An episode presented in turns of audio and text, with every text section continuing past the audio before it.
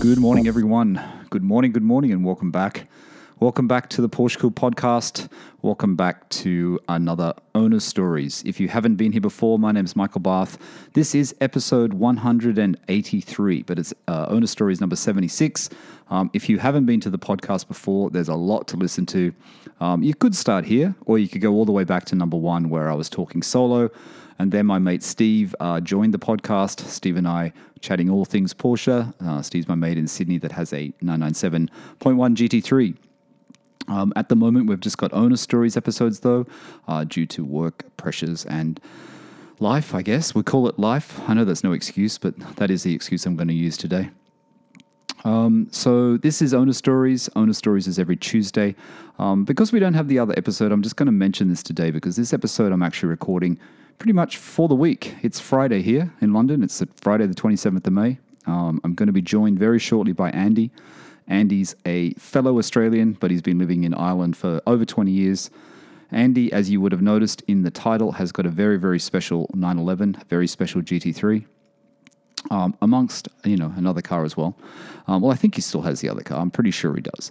Um, so I'm really looking forward to talking to Andy because uh, I think it's going to be a an interesting one. And I know there's a lot of guys out there, um, a lot of people who've been on, a couple of people have been on Owner Stories before who'll be really interested in this one. Anyway, I'm, I'm going on a little bit here, but I just want to say if you if you haven't been to the podcast before, we do have a Patreon page. Uh, it's Porsche Cooled, uh, patreon.com slash Porsche Cooled, or you just go to patreon.com, uh, search Porsche Cooled, it will come up straight away. Um, that's where you can support the podcast. You can help us or help me at the moment keep talking. Um, I will throw in another occasional episode um, with with Steve and I. Um, at the moment, it's a little bit difficult just due to our schedules, but we will try and throw in an episode here or there. And that's about it. Let me uh, get Zoom fired up. Let me get Andy from Ireland, and let's start talking about his Porsche cooled owner story. Okay, welcome back, everyone. Welcome back to Owner Stories number 76. As I said before, I am now joined by uh, Andy. Andy's coming in from Ireland. Good morning, Andy. I really like I really like doing these ones because we're on the same time zone. Good morning, Andy. How are you? Yeah, hi, Michael. Yeah, good to see you after so many messages. Finally got together. Yeah, uh, I think I think we've been toing and froing for how long? Since April. Well, not yeah. not about toing and froing. We've been chatting, but trying to organise a chat. I think it's been a few months, hasn't it?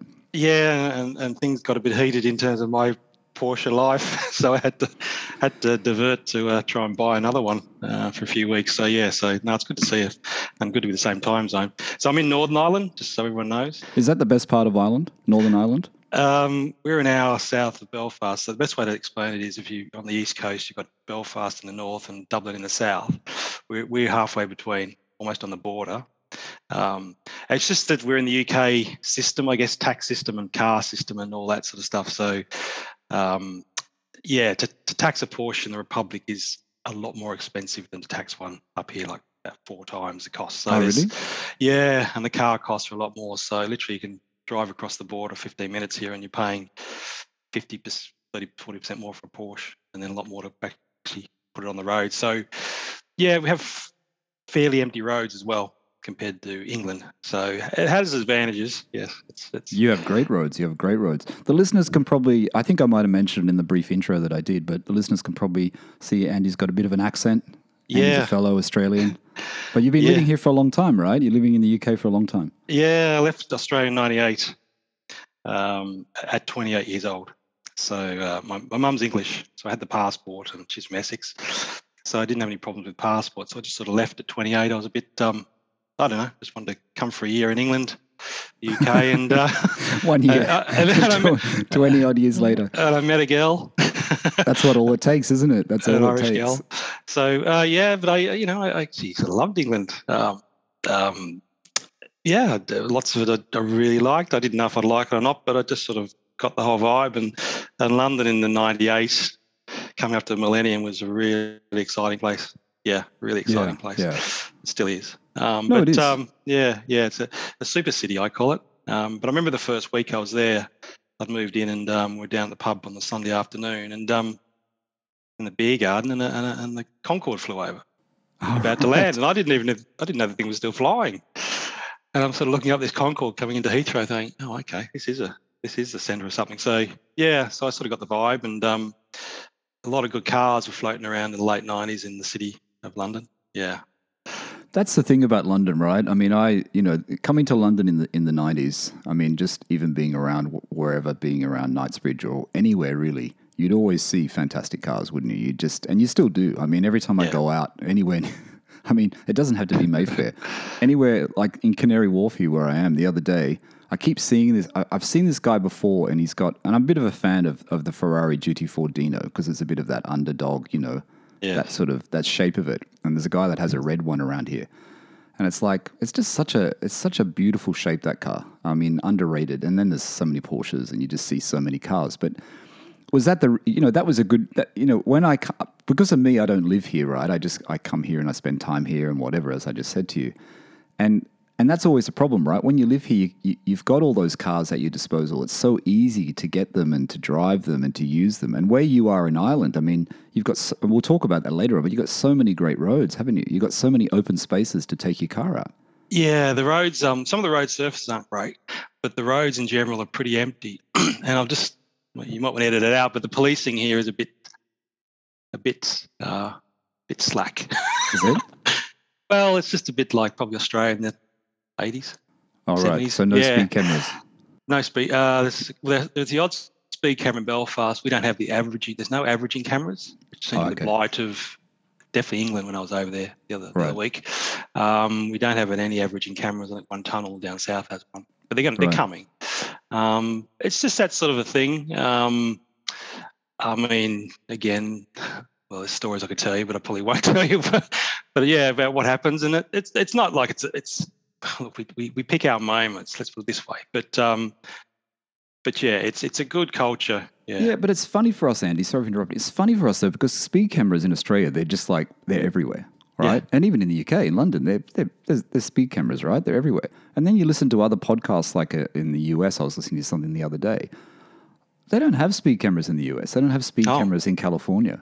You know what I mean? It's like what a what a great situation. You know? We did a five day trip to Scotland a month ago, and I just couldn't believe the cameras. Any sort of town in Scotland had these cameras and all over the place. And um, I just wasn't used to it. I really had to watch myself. Not that I run around speeding, but you know what I'm saying. There's certain times when the roads are, when you've got good visibility, you want to, you know, you want to let it go a bit. And um, yeah, it's just the way it is. So, so I'm sort of trying to make the most of that um, in terms of actually being able to um, enjoy a good road. Yeah, yeah. Um, Let's get let's get into the cars because we've got a few to talk about. Um, let, let's let's start. Let's start where it, and I apologize because my camera's gone off, but it, it's still recording, so don't worry, it'll come back on. We always like to start the podcast, owner stories especially, where it all began. And you've sort of given me a little bit of an insight of where it happened, what what you're into. But let's let's start about let's just with Porsche. Was that something that you that you grew up with? Was that something that you know, people talk about the poster on the wall. I never had the posters on the wall. Um, but you talk about the posters on the wall. You talk about, you know, people in your area when you're living in Sydney. Um, did they have Porsches? Did you have friends that had them? When did you start first noticing yeah, Porsche as a brand? yeah. For me, it was I lived. I grew up in Tasmania till I was 13. Oh, okay. So yeah, so in 1970 to 83 it was. So 13 years. So my and there just weren't many there. Tasmania for other, you know, it's not the most affluent place. It's nice now, but it wasn't back then. Um, I was trying to think. The, the first one, the, first one I saw, and I, the only reason I know the year is because the same year Star Wars came out. It was that summer '77, and we have um, regattas. Is that a term that like a show? yeah, yeah. with rides and everything. And there was there was a car thing there, and there was definitely there was an orange Porsche at that. And I was only seven, but I remember I remember walking. I remember he had it had it running, and I remember walking around trying to figure out the engine. Even as a kid, I knew something was weird. Yeah, something was weird, and it was revving it. And I was trying to figure out what was going on, and my I sort of just said by myself with a friend, so it wasn't any adults to sort of explain when you know, and we're just kids to him. So, but it was it was definitely orange, and to me it seemed quite wide. I don't know. I don't know if it was modified. Well, I don't know. There's Yeah. no photos, but but that was one. And then after that, I was really into probably muscle cars, the Corvettes and all that, because that was my poster would have been a Corvette and a Lamborghini, and it wasn't a Porsche because I just didn't have any exposure to them. Um, right. Yeah, we used to go. There was a speedway outside Devonport where I grew up, um, and that was like a dirt oval track. And a friend of my best friend's dad was into cars, and he used to take us there on a Saturday night. And there are things called sprint cars, which are like tubular frame car with a big wing on the top, Yeah, yeah. the sprint car, and they just go around this oval track, hanging the back end out. And they were probably supercharged V8s, and they used to run on avgas or something funny fuel. And I just remember the smell and the sound. And every Saturday night for what seemed like ages, we were going out to that. And occasionally they'd have a crash. One flipped, you know, Yeah, yeah. place. Thought this guy might be, you know, he, he, he survived. But that was probably late 70s. So I definitely remember it around 79, 80. Um, so the Corvette, I just had this thing about Corvette Stingrays. Remember that as a kid? But, but there was no Corvettes in Tasmania or Australia, right? No, I don't know what it was. It was movies we were watching and things like that. It was just because they were sort of the, The bigger shape. engine. Yeah, I didn't have none of our friends had Porsches. Um, uh, yeah, that just it just wasn't around. But I definitely remember that orange. I remember the orange one. That's it. And then I remember it wasn't until really went to Melbourne that I really remember. Yeah, and even in Melbourne, it wasn't full of them either. Um, in my memory, anyway, you'd see them and you'd you just wouldn't be talking to owners. You're only a kid, you know. You just wouldn't see them. But my my mum worked for a place in the late '80s, and the boss had a 928. Um, it was burgundy with a. I remember the burgundy interior. Pretty sure Yep. it must be burgundy exterior. Yep. I never got a go in it though. Um, she had a few goes in it with him, and she used to complain how low it was and Yeah. how hard it was to get out of it. I used to think, oh God, you. Yeah, I I- remember in I remember in Sydney there was a guy that owned. Actually, he owns a. He's part of the chicken family in Sydney, and he had uh, he had a clothing store, and he also had a nine two eight. And I remember I used to see that when I sort of when I first kind of moved to Sydney. He still had it, and I used to see it driving around. I thought, man, that is that is one cool car. You know what I mean? Yeah, that was, a really really nice looking. car Even in the, time. 80s, that, that rear end it looked space age. Uh, it might have been in the early 90s, actually. But 90, yeah, it was- yeah. yeah, it was a 10, 12 year old car designed by them. But that rear end, I remember the rear end. Yeah, Not so much the front end, it was a rear end. yeah. Oh, I remember the burgundy. I remember I remember going there twice. I was trying to see if he'd give me a go, but I must have been 18 and 19. And um, yeah, I didn't get much chance to go there, but I knew he had it. I remember the burgundy interior, that sort of folded, you know, that, that seat they do. It was Um, the seats in that car. yeah, the 928 interior. When you first saw it, and you went, "There's like nothing before," because it was so sunken, wasn't it? It was Yeah, just yeah. like such a different look. and yeah, but I never got a go at it. Um, but my no good. mum, she used to complain whenever we'd give her a lift. At, I, thought, I wouldn't be doing that. So yeah, there was that, and then um, it just used to. Who else? I did, we just didn't know anyone with them, you know. Yeah, yeah. So that's why in the nineties, I was I was into mechanical stuff. I was into planes as well. I remember anything mechanical. I remember in, in Devonport where I lived in the late seventies, they had the first jet coming into the airport. It was Right. going to land, and I remember literally being on my. People lived near friends of ours, and I was on the roof all literally all day waiting for this jet to come in. right. Yeah, it came around the hill. It was a 727, and he was pulling maneuvers that he was flying very low, and it was worth the wait because he came in really low, coming around this hill, and I thought probably wasn't even legal then. But um, but all that just fascinated me. So that's why I ended up doing mechanical engineering when I in the late 80s, with sort of thoughts to be a a Formula One designer or something. You know, we all thought that I Fantastic. in the degree, um, but it doesn't really work that way. it was all maths and physics. I thought you were going to say you wanted to be a pilot. um, no, it was definitely. Um, yeah, that sort of maybe when I was younger, uh, that sort of left me. Then it became cars and mechanical stuff, and yeah, I mean jet engines and everything, but still fascinated me. But but I think uh, half us in the course was all like, yeah, we're going to be car designers, and and some of the guys did go on to do that, and the reality is very different.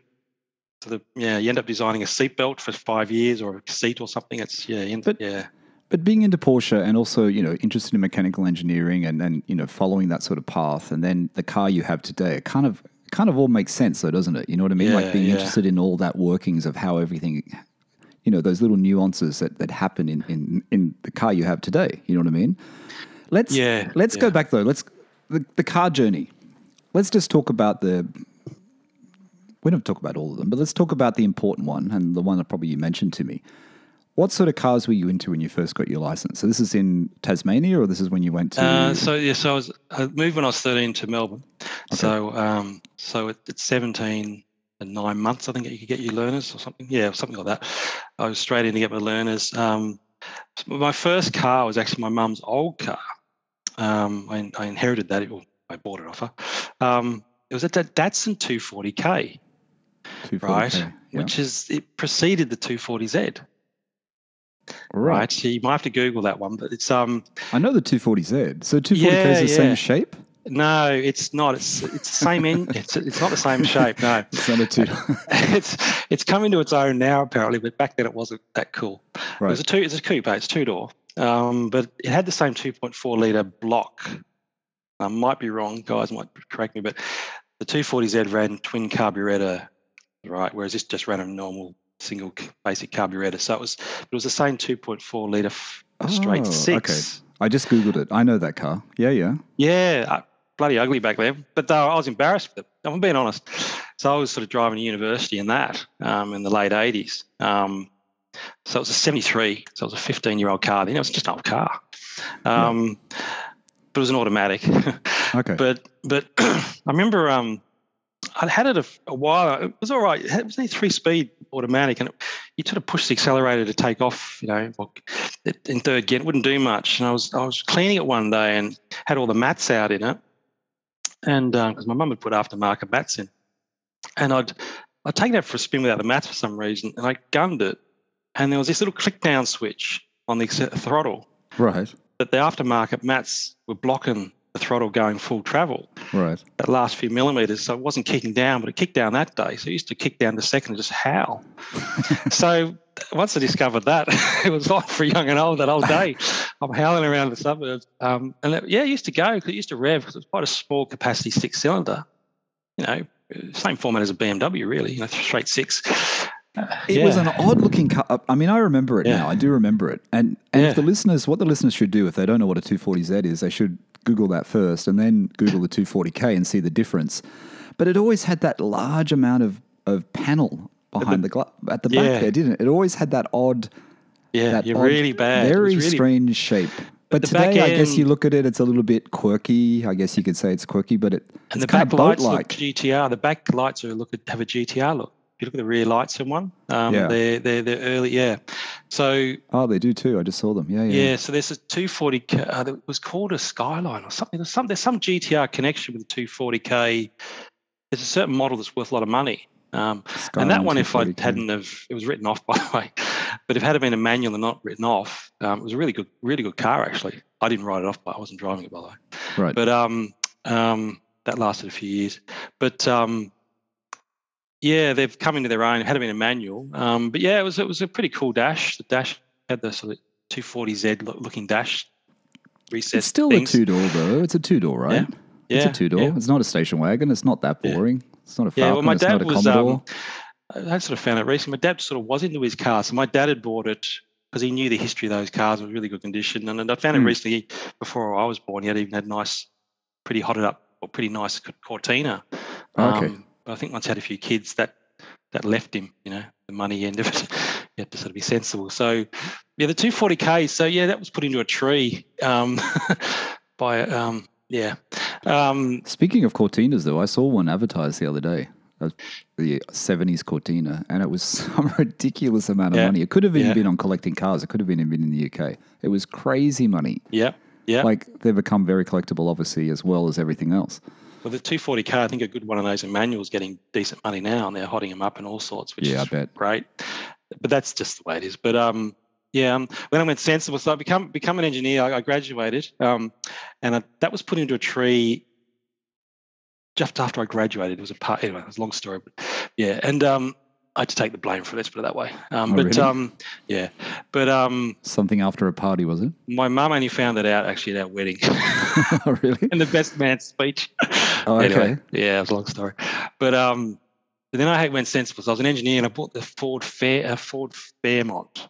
Right. Yeah. Um, the squarey one of yeah. Oh, yep. yeah. I, I had that for a year. I just because I had to travel for work and I was a consulting engineer, so I thought it'd be sensible. And um, I had that for about a year. Um, so it was one of the you know the big block six. No, yeah. it wasn't a performance car. It was fine. Um, and uh, yeah, and then I sort of realised, yeah, it was a good cruiser. Yeah, because hmm. I used to do some miles up the country. Um, and then I just realised, well, you know, I'm getting paid here. I'm going to get back into cars. So then my next car was a a Mitsubishi, not not the Starion, it was a Cordia Turbo GSR, Right. which is a front wheel drive turbocharged 1.8 liter. Um, it was actually a car that was came out after the Starion. It was an Right. 85 car, so it was that new generation of cars. Whereas the Starion was a bit bit of an older generation rear wheel drive. So I had that. It was a 1.8 liter um, turbo. Probably some people will know them. The Oh, pursuit okay. in New South Wales, the cop police had to buy them as pursuit cars. Right. They definitely ran it was because they couldn't catch the robbers because the robbers were nicking them. Um, it was basically the precursor to the WRX Yeah. ten years before. Cordia yeah. Turbo, right? Yeah, GSR. So it was um front wheel drive, um, 1.8 liter. Had a big Garrett turbo on it. It was an oversized turbo, and they didn't tune it really from f- factory because it didn't run an intercooler. But that Right. is oversized Garrett turbo. It was big. So the, mine, I bought it actually modified. It had an intercooler on it. Um, that was the main thing. So the boost was put up, and to, to boost those cars back then in the 80s, they were very basic. Um, ECU, they, didn't, well, they had an ECU, but only a few inputs. Um, and the way the turbo was controlled was pneumatic. It was just taking a pressure feed off the exhaust Right. and opening a diaphragm in the turbo wastegate. It was literally a pneumatic pipe, and all you did to modify it, you just cut a T, cut the pipe in half, put a T piece in it, ran a tube, T piece tube to the cockpit with a valve, and just bled air off this this pressure line, so that turbo didn't realise. Uh, how to say it? It allowed the turbo to ramp up to a higher boost. So Oh, right. so you didn't map it. It was one of these things. So you'd go to a hardware shop and buy this stuff, brass fittings, and you'd So you this, did that to yours? Oh yeah, definitely did that mine. And um, we're also nicking stuff. We're not. We're, we're going to records and getting stuff off Saabs. So I think Saab, yeah, from memory, Saab road cars Turbo Tech was ahead of everyone else. Right. Um, and they had these uh, bypass valves. Um, they were running those, and that was really when when you when you're in early in the early turbos, when you're going through first, particularly first and second, when you come off the throttle, it would stall the turbo. Right. Yeah, the turbo spool would stall, and you'd have to have this bypass line. So we were adding those from Saabs. We're running those. It's probably like a blow-off valve now. You, you sometimes hear a blow-off valve in some of these hotted up. Yeah. How did you know though, Andy? How did you know that the Saab parts would fit the stereo, fit the um, Um, well, it's just really trial and error. Yeah, and talking to guys. There was no internet then. yeah, I so we was going to say you couldn't search it, right? It's not like there's Yeah. a forum about it. You just have to a, work it out. There was this thing, Australian Turbo Club, ATC, right. and I was I was running it. There was a guy who started it. There was a load of good gad, good guys in that. Seemed to be a lot of Mitsubishis mainly in it, yeah. and they'd share ideas what they'd done. So, so the mine already had the intercooler on it, so someone had already modified it, and I, I think there was an electronic boost controller on it that had been taken off. Something had happened anyway, and um, but the intercooler was there, so you run that higher boost without um, causing detonation. So, um, so basically, just double the boost. Right. So this thing was, um, yeah, it was pretty, pretty, pretty fast for its day. Yeah. And the problem was traction, front wheel drive traction. So, but once you're up and spooled, once you had the turbo spooled, it would, um, it would keep up with the the big V8s. Yeah. so did you get did you get into into any trouble with that car? No, I didn't. No, No? I, I, I didn't have a one speed. That wasn't ticket. crashed. That one you just sold that one on. Uh, no, uh, sorry, it was crashed. Sorry, yep, actually. Yeah, it wasn't my fault again. no, was a taxi in the city centre ran a red light. Um, it was actually a storm, and actually the, the light had actually turned around, so he thought he was seeing a green light. This taxi came in to one of the main junctions there, and I just couldn't stop it. It was the brakes weren't great on it, so I, I went into the front of, into the side of him. So that ended up being a. Um, I got it fixed, and then I used that opportunity to do body kit on the front and everything and all sorts of things. Um, it, was, it was just panel damage at the front. It was um, I had that car for about three years. Um, Are these the sort of cars you Yeah. take? You wouldn't take these cars on a track or anything in, in Victoria or anything, would you? uh, I didn't. Um, I didn't know. I mean, you, you probably could have. They were really strong engines. Yeah, Right. I, I sort of proved that because I. Um, I mean, it was one day I actually disconnected the wastegate completely, so you had unlimited Right. boost. Wow. Um, so literally, the, the, the wastegate on the turbo wouldn't release any air. So, so you had to actually control the boost just by the revs. I think by about two and a half thousand revs, it was almost on maximum boost or two eight. So Okay, I, so we're starting to see a trend here. The need to, t- to tinker and to get this power, this extra power. So what happens after the Cordia? What what comes next? well, I always wanted a Starion because because the Starion guys in the club that were all the big daddies really. Um, they were the more expensive car. They were rear wheel drive. They were a two liter turbo. So they weren't that much bigger engine, but they just seemed to get better traction. Um, so I got a JA, which is the first. It was it would have been an '82. Um, It was silver. Uh, most of them were silver, and had the. They all had these full leather interior with these sort of space age looking seats. Um, leather, leather, leather seats. They had this weird seatbelt arrangement where the seatbelt was in the door. right. Um, yeah, um, and that was that was modified. Thing- um, Let me just tell the listeners though, because if, if listeners don't know what I don't know whether a Starion was available. Was it available worldwide, or was it? I think it Was was. it- yeah, it was. Uh, yeah, it was America. Americans had. a- I think they had a two point six or two point five. England had seemed to have a two point five or two point six when I talked to a lot of guys here. Yeah. It was all over the place. Yeah, yeah. Because I, I Um, remember it, and I told you before we started recording. I remember Yeah. it because I remember I worked with someone that had one, Yeah. and I remember at the time they were like, it, it was a sports car. It was it was still special. Even this car wasn't you know wasn't brand new. It was like like you said. I think I told you it was an eighty two or whatever this guy had. been It was one 82, yeah. gold one. And I remember seeing it, and I thought. Even at the time, you know, 10 years later or whatever it was, eight years later, it was still a pretty special looking car. You know what I mean? I was quite young, but it was like still like, wow, that's a that's a special looking car at the time. And they Yeah. weren't and they weren't cheap. I remember they weren't cheap. They were very expensive. Yeah, yeah. They're actually based on a Scorpion. If you ever, there that's right.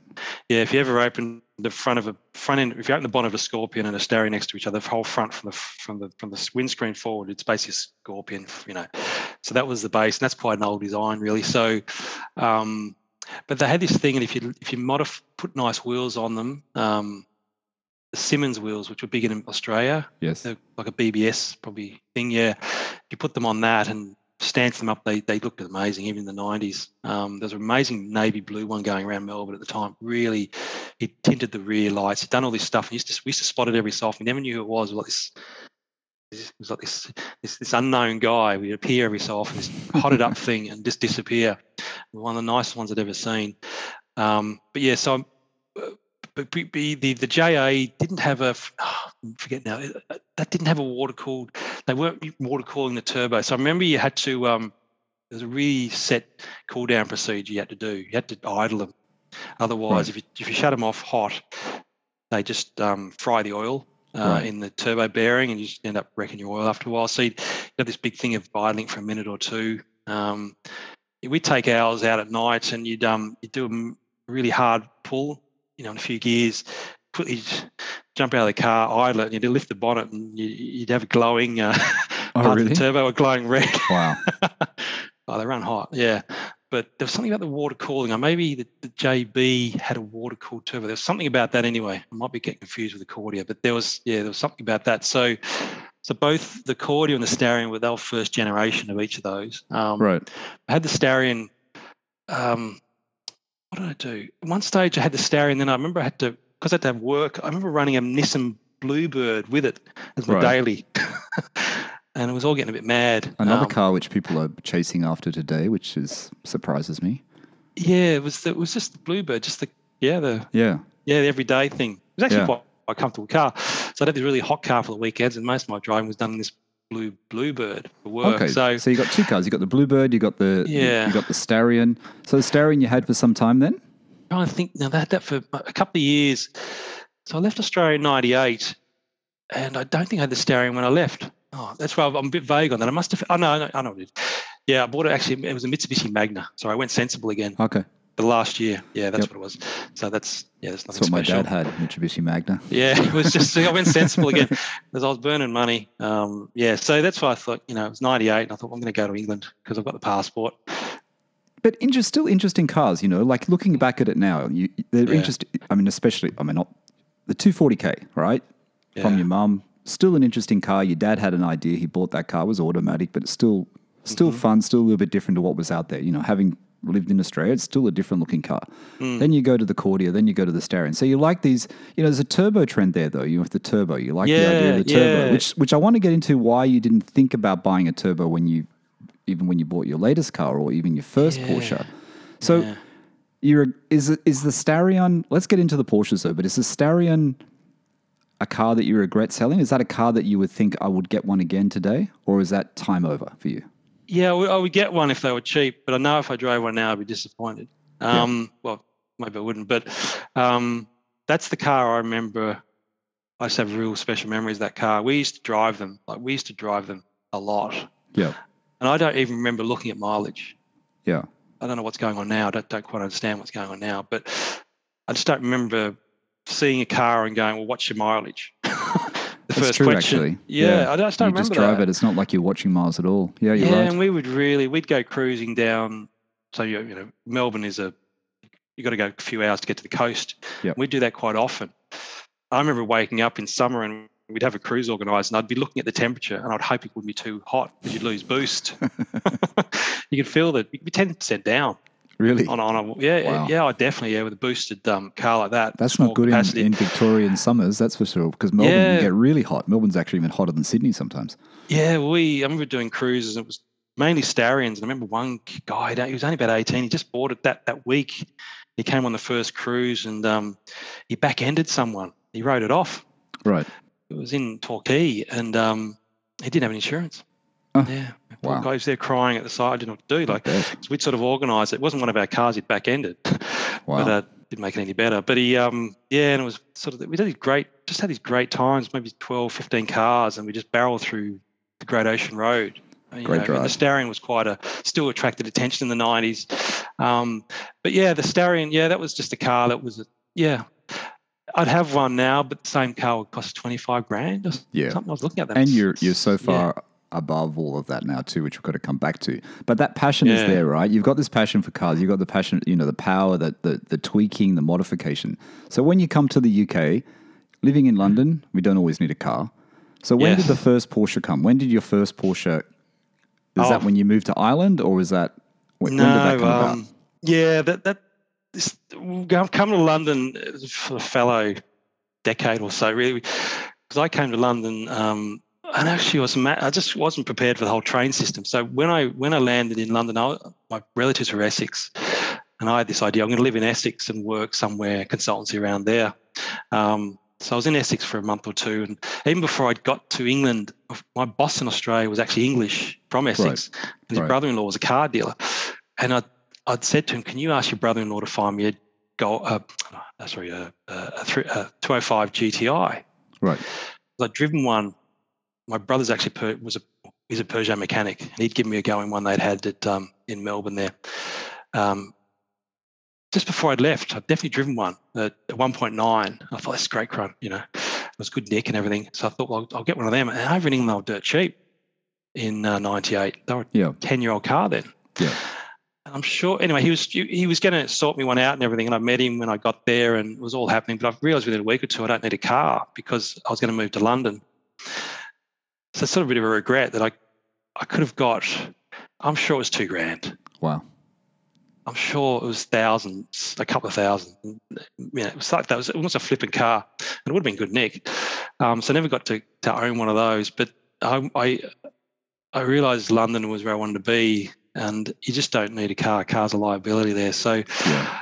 and I sort of got into that. I actually the the lack of expense, car expense, and all that. I actually just totally turned. I thought, oh, okay, I, I don't want a car, and I even sort of stopped looking at cars.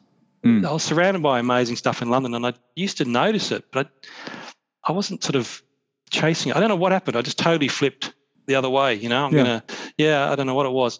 And there were other things that were taking my time. So, but I definitely see there were a lot of TVRs was a big thing back then. Yeah. TVR, the, Yeah. the, the, yeah. I remember noticing all that. Uh, There were definitely Porsches. I remember being on a National Express bus. Must have been the first month or two I was in England, and I was going up one of the motorways, and I was sort of dozing by the by the window, and I was it was three lanes, and there was on the outside lane, this thing went past me. It was a Porsche, um, and literally shook the bus. It felt like it shook the bus, woke me up. I didn't quite clock what it was, but it was must have been a fully lit, air cooled by the noise of it. Right. 200 mile an hour, just insane. Whatever it was doing, it was just insane. Might have been an early GT3, I don't know, but it was sounded like yeah, this noise I'd never heard before. And you'd see that every so often in England. You'd see these amazing cars Um, and I we used to get hire cars for work because I'd have to drive to jobs and take a little bit of gear with me. And we get hire cars. Um, and my second job in London was in, around Fleet Street. Yeah. And the hire to, to, to, get the hire car, they'd have to deliver it to me at the office. Um, and two guys would have to come. They or two cars would come. They'd have the car that I'm going to pick up the hire car, then they'd have the other guy that was going to take him back to the place where the Yep, depot. yep. And it turns out our our, our closest depot was um, was um, the city of London, in the city, the, you know, the, the posh bit. Um, and I sort of figured that out pretty quickly. So I started talking to the guys. We don't. I quite often get an upgrade, so our company would just get the cheapest car, and I'd end up with a Golf or something GTI, or not, Yeah, not even yeah. GTI, but I'd end up with something better. And I clocked that they were bringing me nice cars. And I said, well, if I come down to you, I'll save you the trip. I'll get the two tube stops. I'll come down and pick the car up, and you know. So they started sort of giving me, you know, I was helping them out, and they were helping me out. And because it was a nationwide hire company, their system would just book the cheapest car, but their depot just didn't really have the cheapest car. So I remember getting there wasn't anything supercar. It was it was it was just nice. Um, there was Clio's. There was um, there was turbocharged Vauxhalls. Um, there were definitely Golf GTIs I was getting. Um, so did this start make, make you thinking that you need a car again? Was this a, was this the turning Um, point where you started thinking if I didn't live in London, I could actually start enjoying you know this passion again? Yeah, yeah. I started getting it. That that was about three years in. Um, I was in London for about four years, till 2001. Um, we, myself and my yeah. But when did the when did the first Porsche come? How Well, did that was that until 2019. 2019. Yeah, there's a So big the- yeah yeah. There's a big uh, weird time there where the, we I, we came back to Ireland. Uh, my Yeah. wife's from Ireland. Uh, we we moved back here in 2002. We got married, built a house in 2003. Um, I had a 306 GTI six. Okay. Uh, it was 2003, 2004, and they were about seven or eight years old then. So they were, and Peugeots here in the UK, just the depreciation was incredible on them. Um, Yeah. they just dropped through the floor after about five or six years. I don't know. I can't remember what I paid. It wasn't. It wasn't a lot, but I um I had a consulting job here, which meant I had to ri drive around Ireland, and I'd I'd, I'd, I'd always want the big long drives because you've got mileage. Um, you get per mile, you get a mileage. So we are building the house and everything, and I was trying to. So I put my my hand up for the big long drives. So I'd be just hooning out of this thing. And quite often I'd have to come back at two o'clock in the morning, just the nature of the work, night Right. surveying things. So I'd, an island at two o'clock is it's empty. Yeah. Um, it's it's empty. Um, and this is before the motorways were all finished. So I was coming back on these back roads, this GTI six, which in hindsight was probably some of my best driving, you know, for the money. Um, and that lasted about two years. But then basically babies and uh, marriage and everything. So basically, I just went the um, had estates. Yeah, Okay. Volvo. Yeah, I went Okay, so you had the usual cars that a lot of people we all go through. So 2019, 2019 or 2018.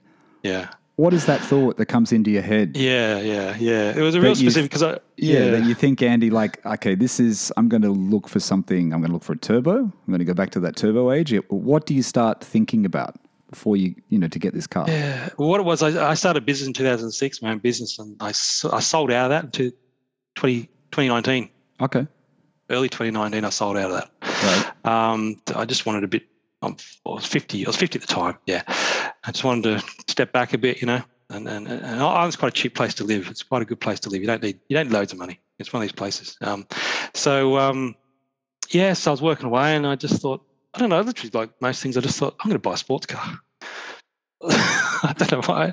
I had a I had a I was still driving a Volvo Estate. Right. Sorry, no. So I, by then I had a Merc Estate, so it was actually quite Okay. a nice one, a nice. It had a bit of power to it. Still a state. Yeah.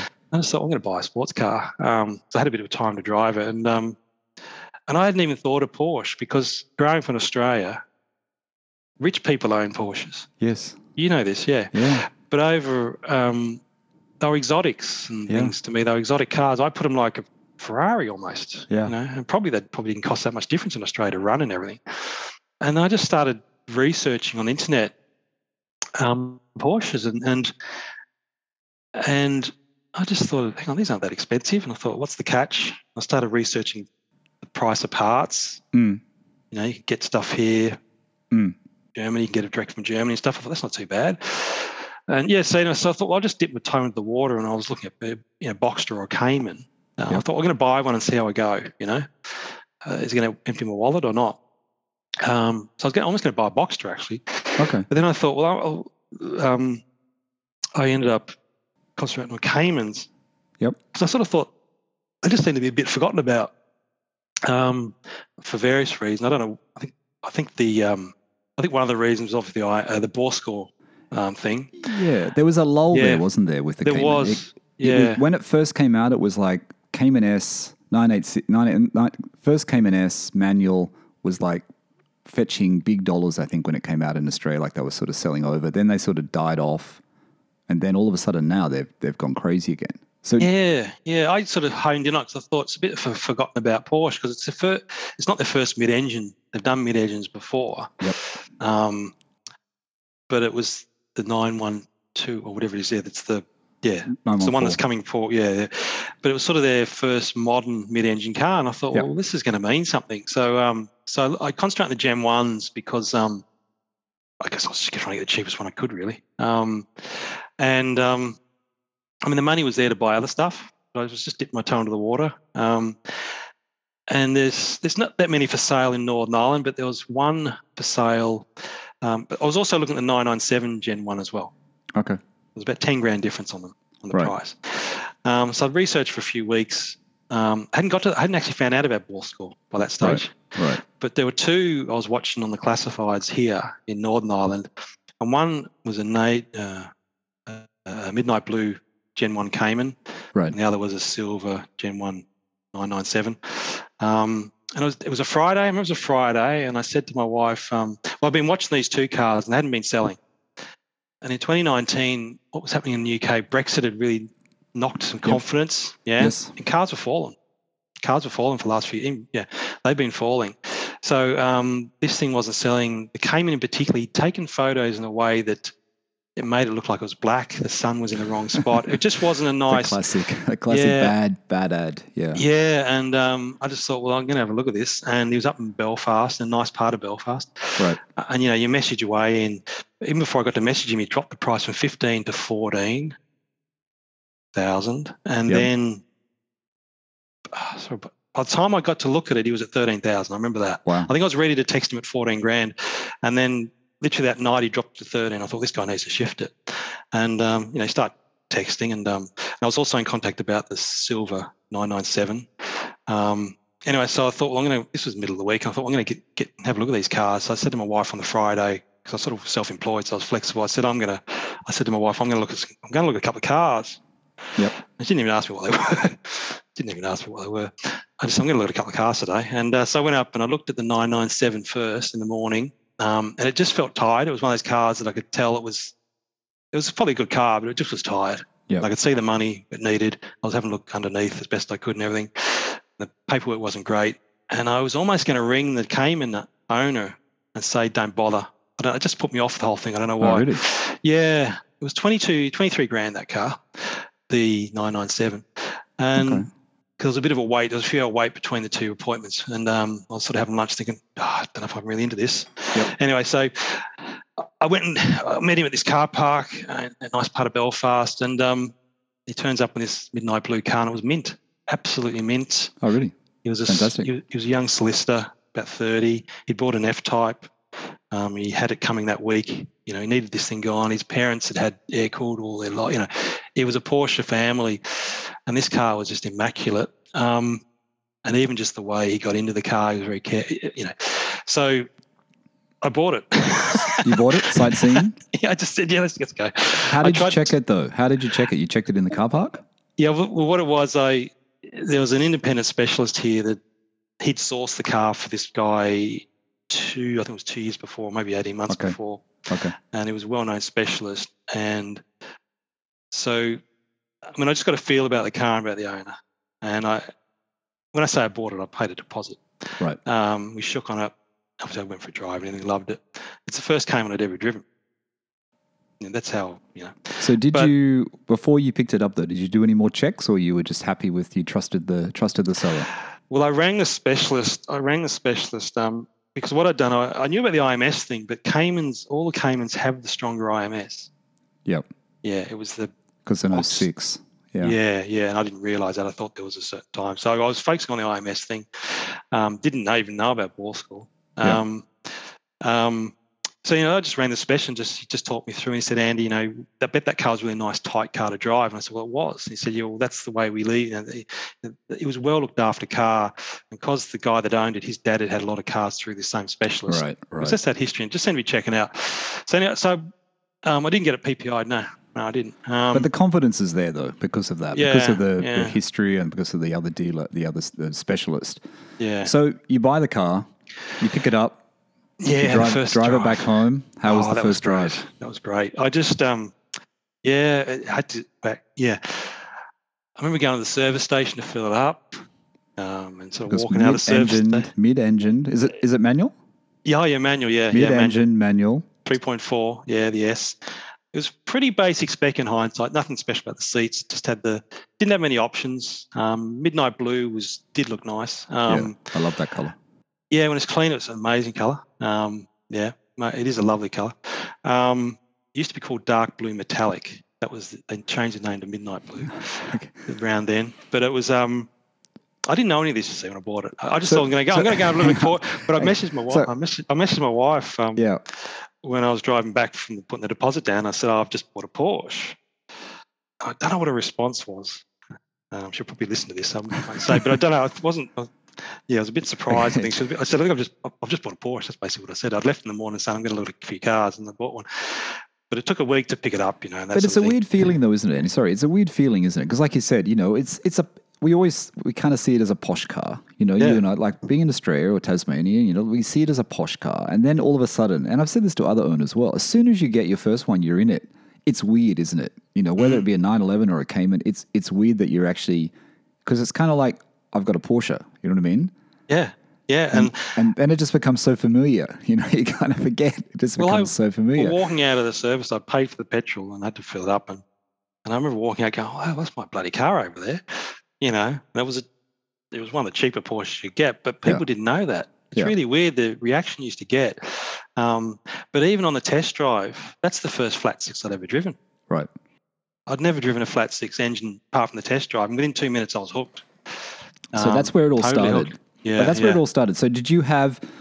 Are there any flashbacks when you're doing that drive back back home of, of the Cordia or Um, the Starion? Like you're um, thinking like, wow, this is this is chalk and cheese, or Um, ah, no, I couldn't remember that well. I remember the Starion would be quite often hanging the back of it out, and you don't really do that with a, Cor- a Cayman. Um, it actually started to rain halfway back home. It was about a fifty, about a one-hour trip, maybe. And halfway home was a f- was a Friday when I picked it up, following Friday, and it just started to rain. So it actually got a bit heavy towards the second half. And I'm going Right. down these. I picked all these B roads to try it out, Yep. and I was getting more and more confident because the grip is just another level on these cars yeah, yeah. Yeah. because I'd had an MX5 actually with a friend. Okay. Actually, that's actually that's what it was. Actually, you know, that's what that was. It was in 2019. A friend of mine was always buying and selling cars, and he said to me, Andy, this is before I bought the the Porsche. He said, "Oh, do you want to come to this little rally we do called Rusty Nuts? Right. Where you have to buy a 500 pound car, and they do a three day rally around the. It's not dirt; it's just around the roads. Fundraiser. Yeah, so we bought this Mark One MX5 Okay. for 500 quid Wow. Cheap. the guy wanted a grand. It was worth more than that even then. We don't know how we got it for 500. Um, And it was actually a really nice car. It was modified. Yeah. Um, bit tired, but it was modified. So yeah, that, so that's what actually got. That was actually it. Yeah, that's what That got me back it. in. Yes, I had so much fun in that car um, for three days, and we sold it for a grand. Wow. That's good. yeah, yeah, yeah. so that's the way it works. 2019, 2019 so- though, you've got the Porsche. Yeah, You know, you haven't had a, a, a sports car for for some time. yeah, Right. for a long time. Yeah. So it's only 2022. That car, how long did you keep the car for? Because you must have sold it reasonably quickly. Ex- exactly a year. Yeah. A year. So my idea was I'm going to buy this thing. I mean, I was looking at GT3s then, you know. Okay. Um, I was looking at other stuff, but in Northern Ireland, you can't just jump. Well, you can jump on a plane and go and try, but you don't get GT3s. Couldn't line up two or three to try in Northern Ireland. It just doesn't happen. Um, Okay. The population is just not here. So I would have had to go to England to try out cars and things like that.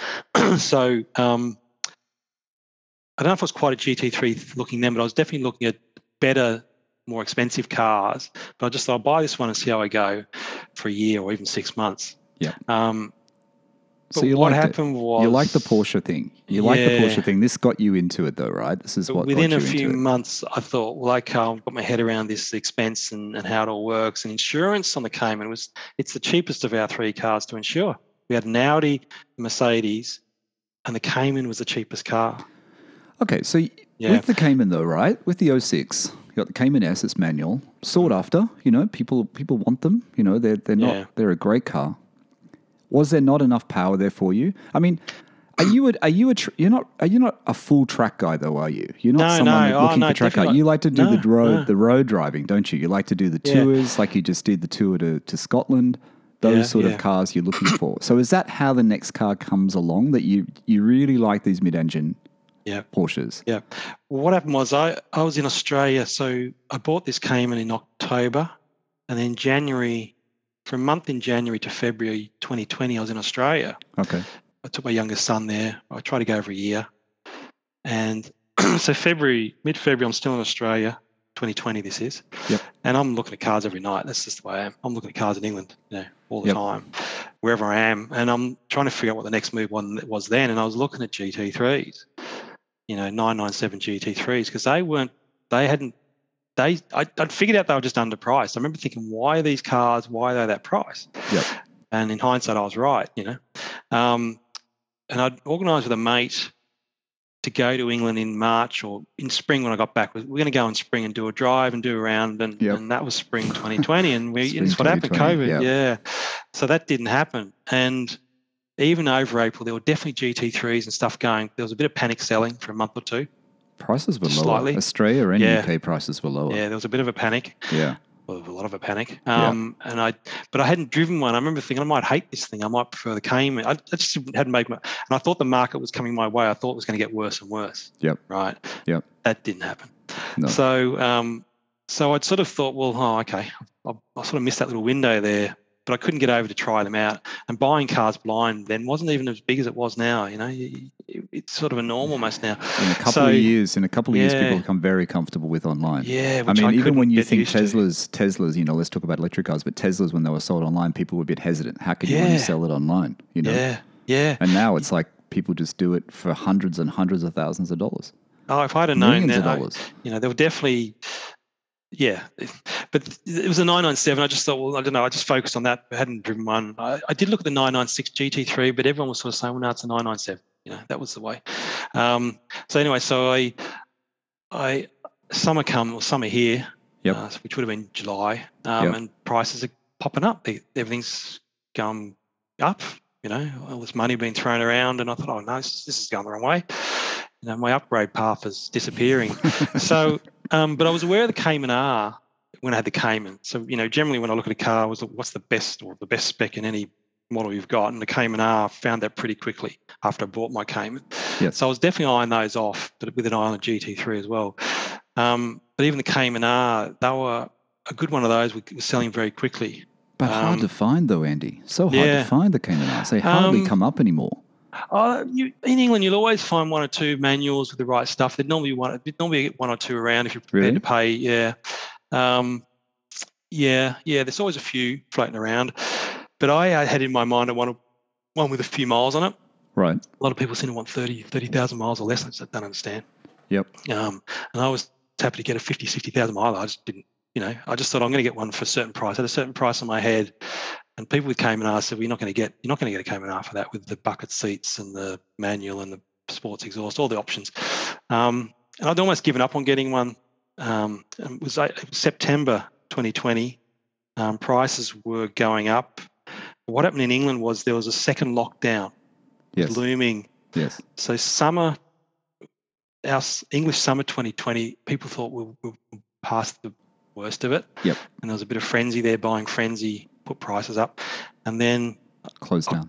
yeah, the whole thing by October they were shutting down by November really. So, so I was um, I'd be on a lot of Facebook groups for these car models. Um, and they're, they're really good in England actually. And a lot of cars get advertised there, or people put them on and just say, "I'm thinking of selling this." Yep.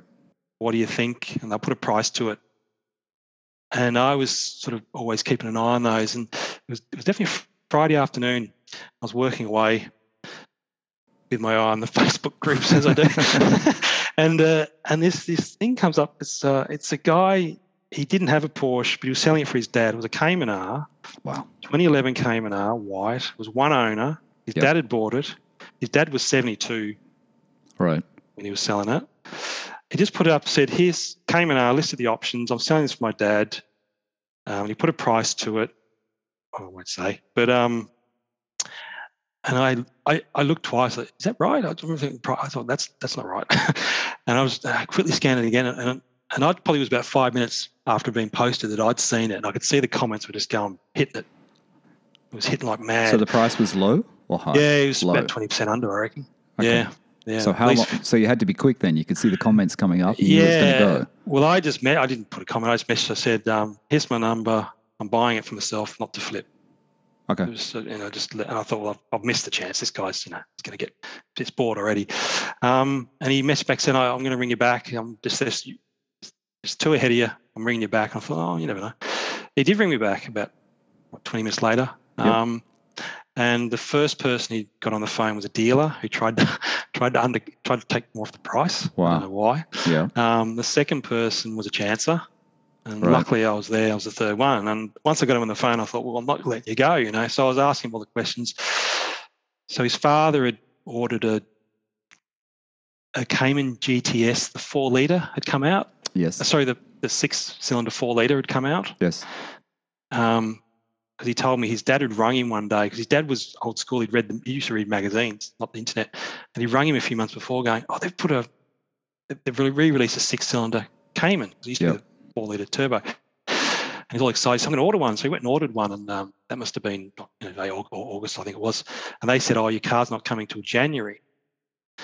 But what had happened? Um, people were cancelling orders back then. It was a Oh, funny okay. time. There were new orders were getting cancelled, and he'd got a phone call saying your car's coming in. I think two weeks. They said it's been brought forward to October, Yes. and he was 72. So he maybe he panicked a bit and said to his son, well, "Can you get rid of the Cayman R?" Because he didn't have space for this two cars. Um, so that sort of seemed to be what it was. And he basically, um, yeah. So I got on the phone, you know, went through everything. I said, "Well, look, I'll I'll send you 500 quid now deposit. I'm gonna, you know, the fact that he rung me and he knew I was in Northern Ireland amazed. Okay. Yep. So what was Yeah. the? Tell the listeners exactly what this car was. So it's a, it's a 2011 Cayman R. Yeah, had 53,000 miles when I bought it, which was apparently high miles. These cars Has the buckets, right? bucket seats. It's got the um, so it's manual bucket seats. It had the Porsche Sports PSE, um, which is important on those cars because the PSE on the Cayman R was actually a bigger bore exhaust than the Cayman S Okay. PSE. And it cost a lot of money to try and buy it after the fact. It's a 55 mil uh, pipe diameter versus 48 Right. that was part of the way they they, they, they only got another 10 horsepower out of the tune. Um, part of that was exhaust, but mainly it was just the map. Um, 10 horsepower is not much. But um, it had um, didn't have the sports chrono, but it had the three key things, which was a manual, the buckets, and the sports exhaust. Yep. It was white, which is a it's Carrara white, which is a is a nice color in those cars. It's a nice trim. color. Yeah, you need the it's got the black bits on it, you know. So it just seems to work on that. I'm not a big fan of white normally, but it just Yeah. worked on that car. Everyone chases after that green color, didn't they? I can't remember. Yeah, I nearly bought one. Um, yeah, nearly bought one of those. That, that was definitely was one of those in the market in um, more a lot more money, but I just couldn't quite. Yeah, because they've got the color coded center console. They've got color coded Yes. bits inside the Cayman R, Yes. not just the console, it's bits on the dash. And I just I wasn't sure if I could live with green. Don't know what Yeah, the white actually probably works better, doesn't it? Yeah, So how yeah. do you? So you've already given the deposit to the guy. You've Yeah, got the yeah. history with the 06 987.1 Cayman S. So then now you put a deposit down on a 2011, right? 2011 yeah. Cayman R. So the Cayman Yeah. R is, you know, it's a different league, right? It's it's it's before the GT4. It's it's it's you know like Porsche starting to work out that they can do more with with the Cayman. You know what I mean? With the Boxster and the Cayman. So how do you how do you make sure this car's okay? Do you go Yeah. and view it yourself, or you get that specialist you used before? How do you go about it, Andy? Yeah, well, that's the thing. I, I can't believe he was that patient because he had a queue of people wanting to buy it on his doorstep. You know, he's, he's obviously old school, and his father was old school. He's his work, you know, his worked with his, you know, he, he knew I, what I think it was. But he'd sold. He'd sold a, an escort to someone in Northern Ireland very recently, and there was a really good deal. I think he realised when we hit something, we hit it really hard and don't muck about. Yep. So anyway, so basically what I did, I uh, paid the 500 quid. I maybe sent another 500 quid. So I'm definitely you know, serious. And I organised a PPE, but it took about a week to get the Yep. PPE, Yep. PPI, sorry. Um, that was done. I didn't fly over to look at the car. Um, one of the reasons I wanted the PPI was to talk to the person, just saying how fresh is this car? Does it feel as fresh as it looks? The interior, in particular. Um, if you've got a tired interior, I think it's very hard to bring that back. Sorry, Um, Andy, where's the car located? Sorry, yeah, it was in Chester, in England. Oh, in Chester. Okay. Yeah, I should say that. Yeah, just outside Manchester, really. Um, Yep. So, uh, and that's quite a good area. A few friends have bought cars. That little zone in Chester, I don't know. There's good cars around that mansion. Yeah. Yeah, I've seen them come up too. Yeah. Yeah, you special find cars. that There's money um, there, money in that region. There's money right? there, yeah, and that's why again, and also the ferry to get it across from Holyhead. It's, a, it's only a two-hour trip to the ferry to bring it across to Dublin. Whereas some parts of England I could be driving seven hours, you know. So it, ju- just all worked. But in, yeah, but the PPI. Um, so the guy took it in. They had four Cayman, three other Cayman R's they look after, three or four, Right. and he said, "Well, this one's the freshest one we see." Oh, fantastic. Um, he So said, "There's that was another one." it. That's in, yeah, That and I said, enough. "What's the interior like?" And I, he said, "This thing is like new." And this, the, the owner was 72. Was quite a you know fr- quite a small guy. And what he was doing, he actually had Lotus Europas. He was a Oh, car okay. guy. And this Cayman R was just the car that he used to drive from his house to the his where his, his workshop 20 miles away a couple Right. of times a week. Right. He used to take it on cruises and that, but, but generally that was what he did. And he, he even had the, the seats covered because he might have slightly grubby clothes on the way Yeah, at the yeah, end of the day. yeah. So he'd park so inside well there. Yeah. Yeah, but it wasn't. I don't think it was garage all the time though. I don't think he didn't really garage it and all that. So it wasn't like that sort of car. It wasn't a garage clean, but it been used. But he's a great guy and he had a couple of Europas. I never got to see them. Um, they were modified. He used to race those. He didn't race the Cayman R. I mean, the Cayman R isn't. It's a lot of people think it's a mini GT3, but it's not.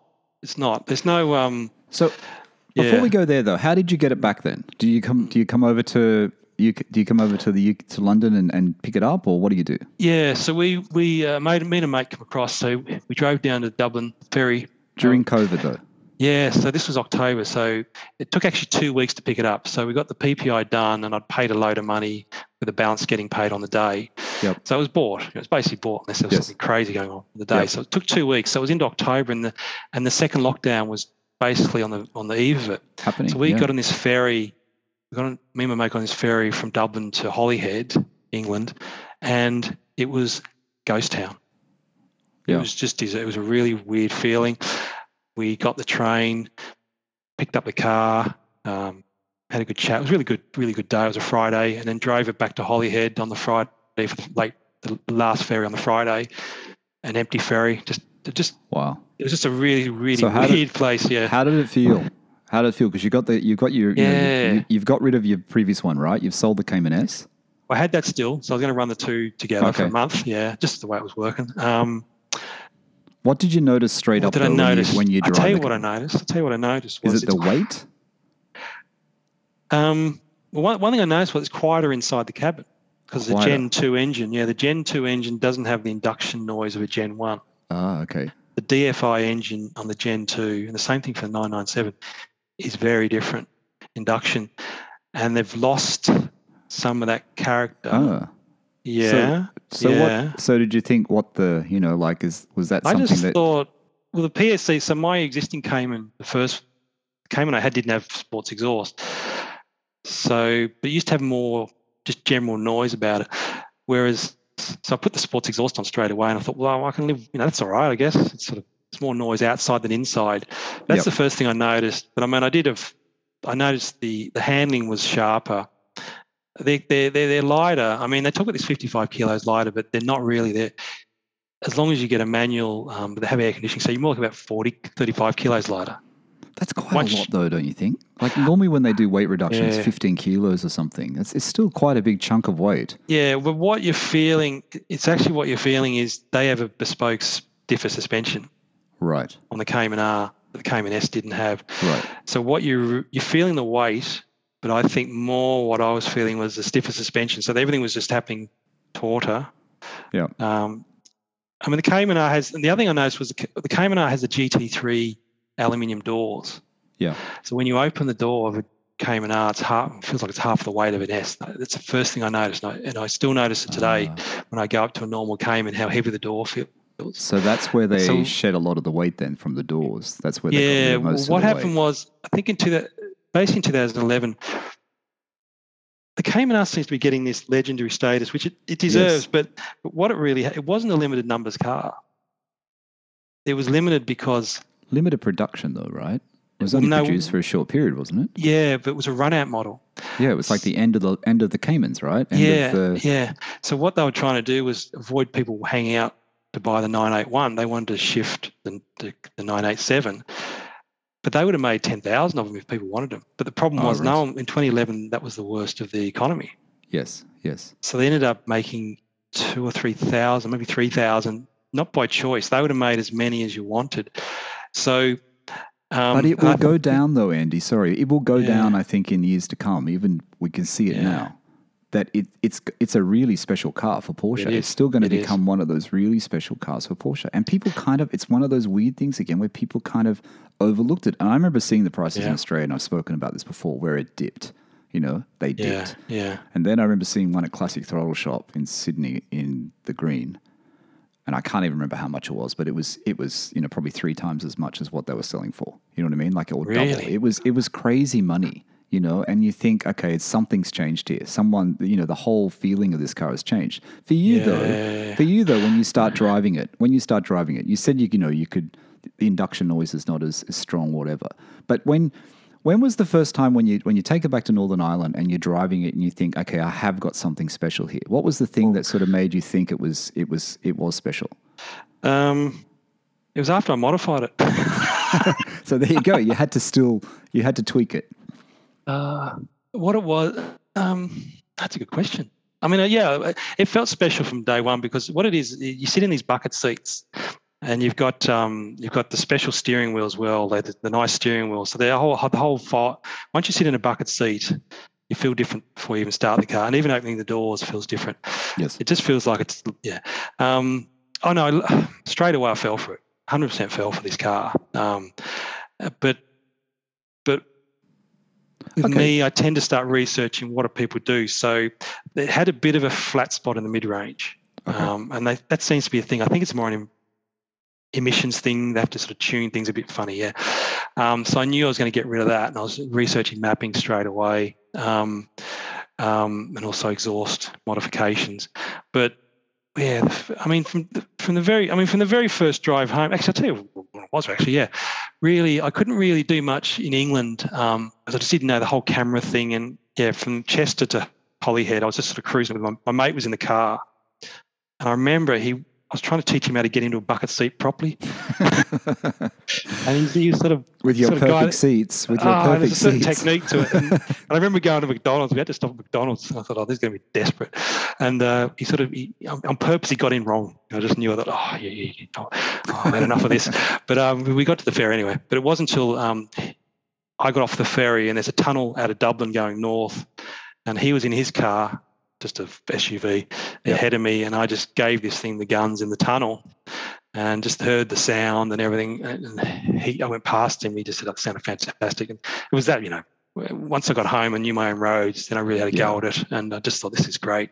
It's just the it's the agility of it, and it's not just maybe it's half. I don't even think it's the weight. It's, definitely the suspension. So the shocks are a lot more stiff. The, the shocks and springs on that car. Uh, that's the only suspension component they changed. There's nothing. There's no special bushings or anything on the suspension members. So Right. it's not a GT thing in that way. Um, so really, one of the probably the main things about that car, I think historically, will be the GT3 doors. Right. That's a body panel thing that was very unique.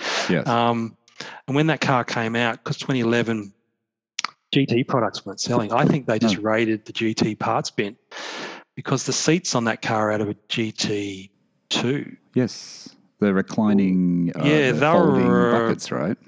Even the 997 Gen 1 wouldn't have been. it- Some of the 997s didn't have those seats. It was a really special seat, and they're big money now. Yes. Um, they're an amazing look. It's when you walk up to the car. Um, it's got the body kit as well, which was a wasn't just bespoke for the Cayman R. So that, all these things add up. There's probably a dozen things they've done. Little things like they took the um, the off the door, the bottom edge of the door, you know, the the scuttle, the, the scuff thing, Yep. whatever. The, yeah, that's just like a sticker.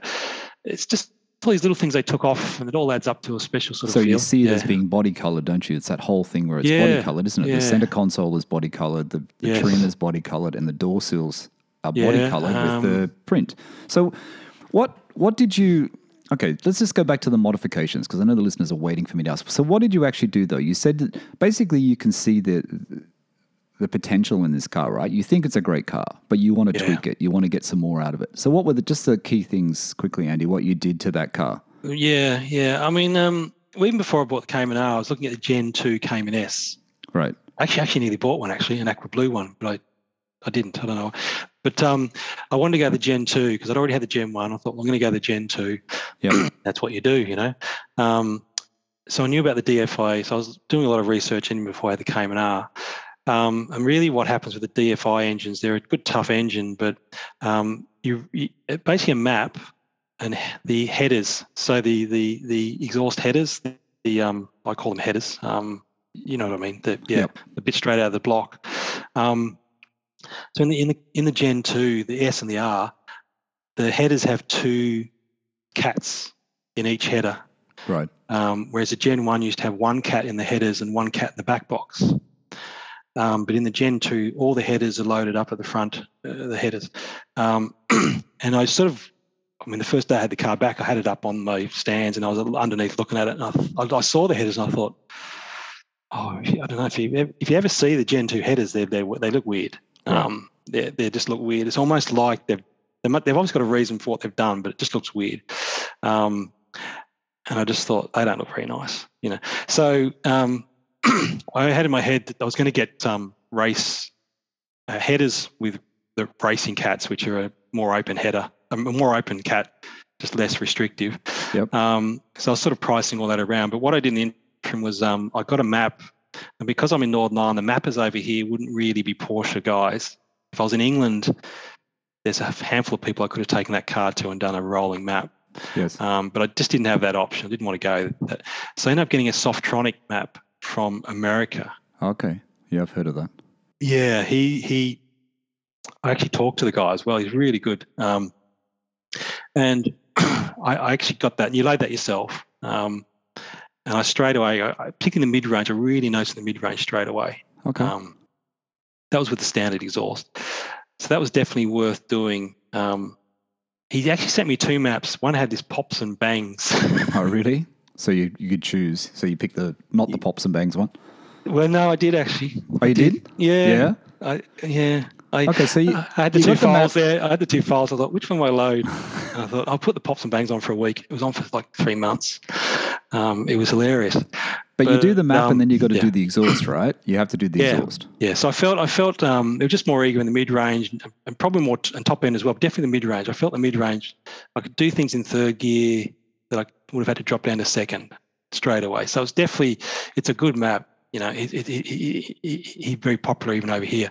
Right. But um, but then I was looking at headers and on Facebook. Um, so Soul Performance would be a fairly common name now. Yes, Um, they have. Um, but they're yeah, it's quite pricey, really. Um, and I was looking at all the options, and, and, and on Facebook Marketplace, a set of um, catless headers came up for a Cayman Gen Right, 2. So there's no cats at all. Um, and they're half price, and they were only been used for a year. And the, the person selling was a really good, you know, really, really good guy. Yep. I just bought them. Um, I think it's 700, 650 pound. You know, um, so I got those over, and um, we got those. I didn't fit those myself because of uh, the, I just worried about the corroded fittings you get with these 10 year old Porsches. So I got a guy to replace all the fittings and everything while we did it. yes. So that really took the car to another level. Um, How was the sound? The sound is Loud. um, it's loud, yeah, yeah. So I've got the PSC, so I can turn that on and off. Um, okay. So that's good. But again, another mod I did literally the first week was I disconnected the whole PSE, so it was basically always on. You disconnect that solenoid controller in the um in the in the engine bay. It's a five minute job. Um, but yeah, so they were they Okay. were it was always on. So it's quite um it gets a bit drony at two and a half or three thousand revs with those headers. Um, But just so the listeners know, you still yeah. have this car, right? You, you know, we're going to get into your latest car, which we're going to Yeah. run out of time, but we're going to get into your all right, latest car. Sure. But um, the the Cayman R is not a car you you're not going to get rid of it, are you? You're going to keep it? I'm I'm actually selling it. Yeah, You are selling it. It's the reason I'm selling. it, I've only got one garage, but there's a guy that from the day I bought it, a guy in our sort of car group, he wanted first dibs on it, Okay. And um, yeah, we've we've agreed a price, and I'm I'm prepared to let it go, but I want to know where it is, and I might want to buy it one day. It's Okay. That sort of a thing. It's staying I in thought Northern you would have kept that one. I'm surprised. I wanted to, I wanted to, but I tell you, um, But you've just made a big investment with your new car. Yeah. We're not going to talk values, but you made, you know, it's a big investment. yeah, So it kind of makes sense. and also I'll be doubling up. The, the Cayman is fairly harsh on the road. Okay. The the for a ride, and really, I'm, I'm going to end up with two cars the same. Okay. Let, I want to get into the GT3 though, because you know we're gonna, we're going to be way over here, but we just want to get into the GT3. I don't want everyone to lose lose concentration and not and turn off, you know, three quarters of the way through, which they do.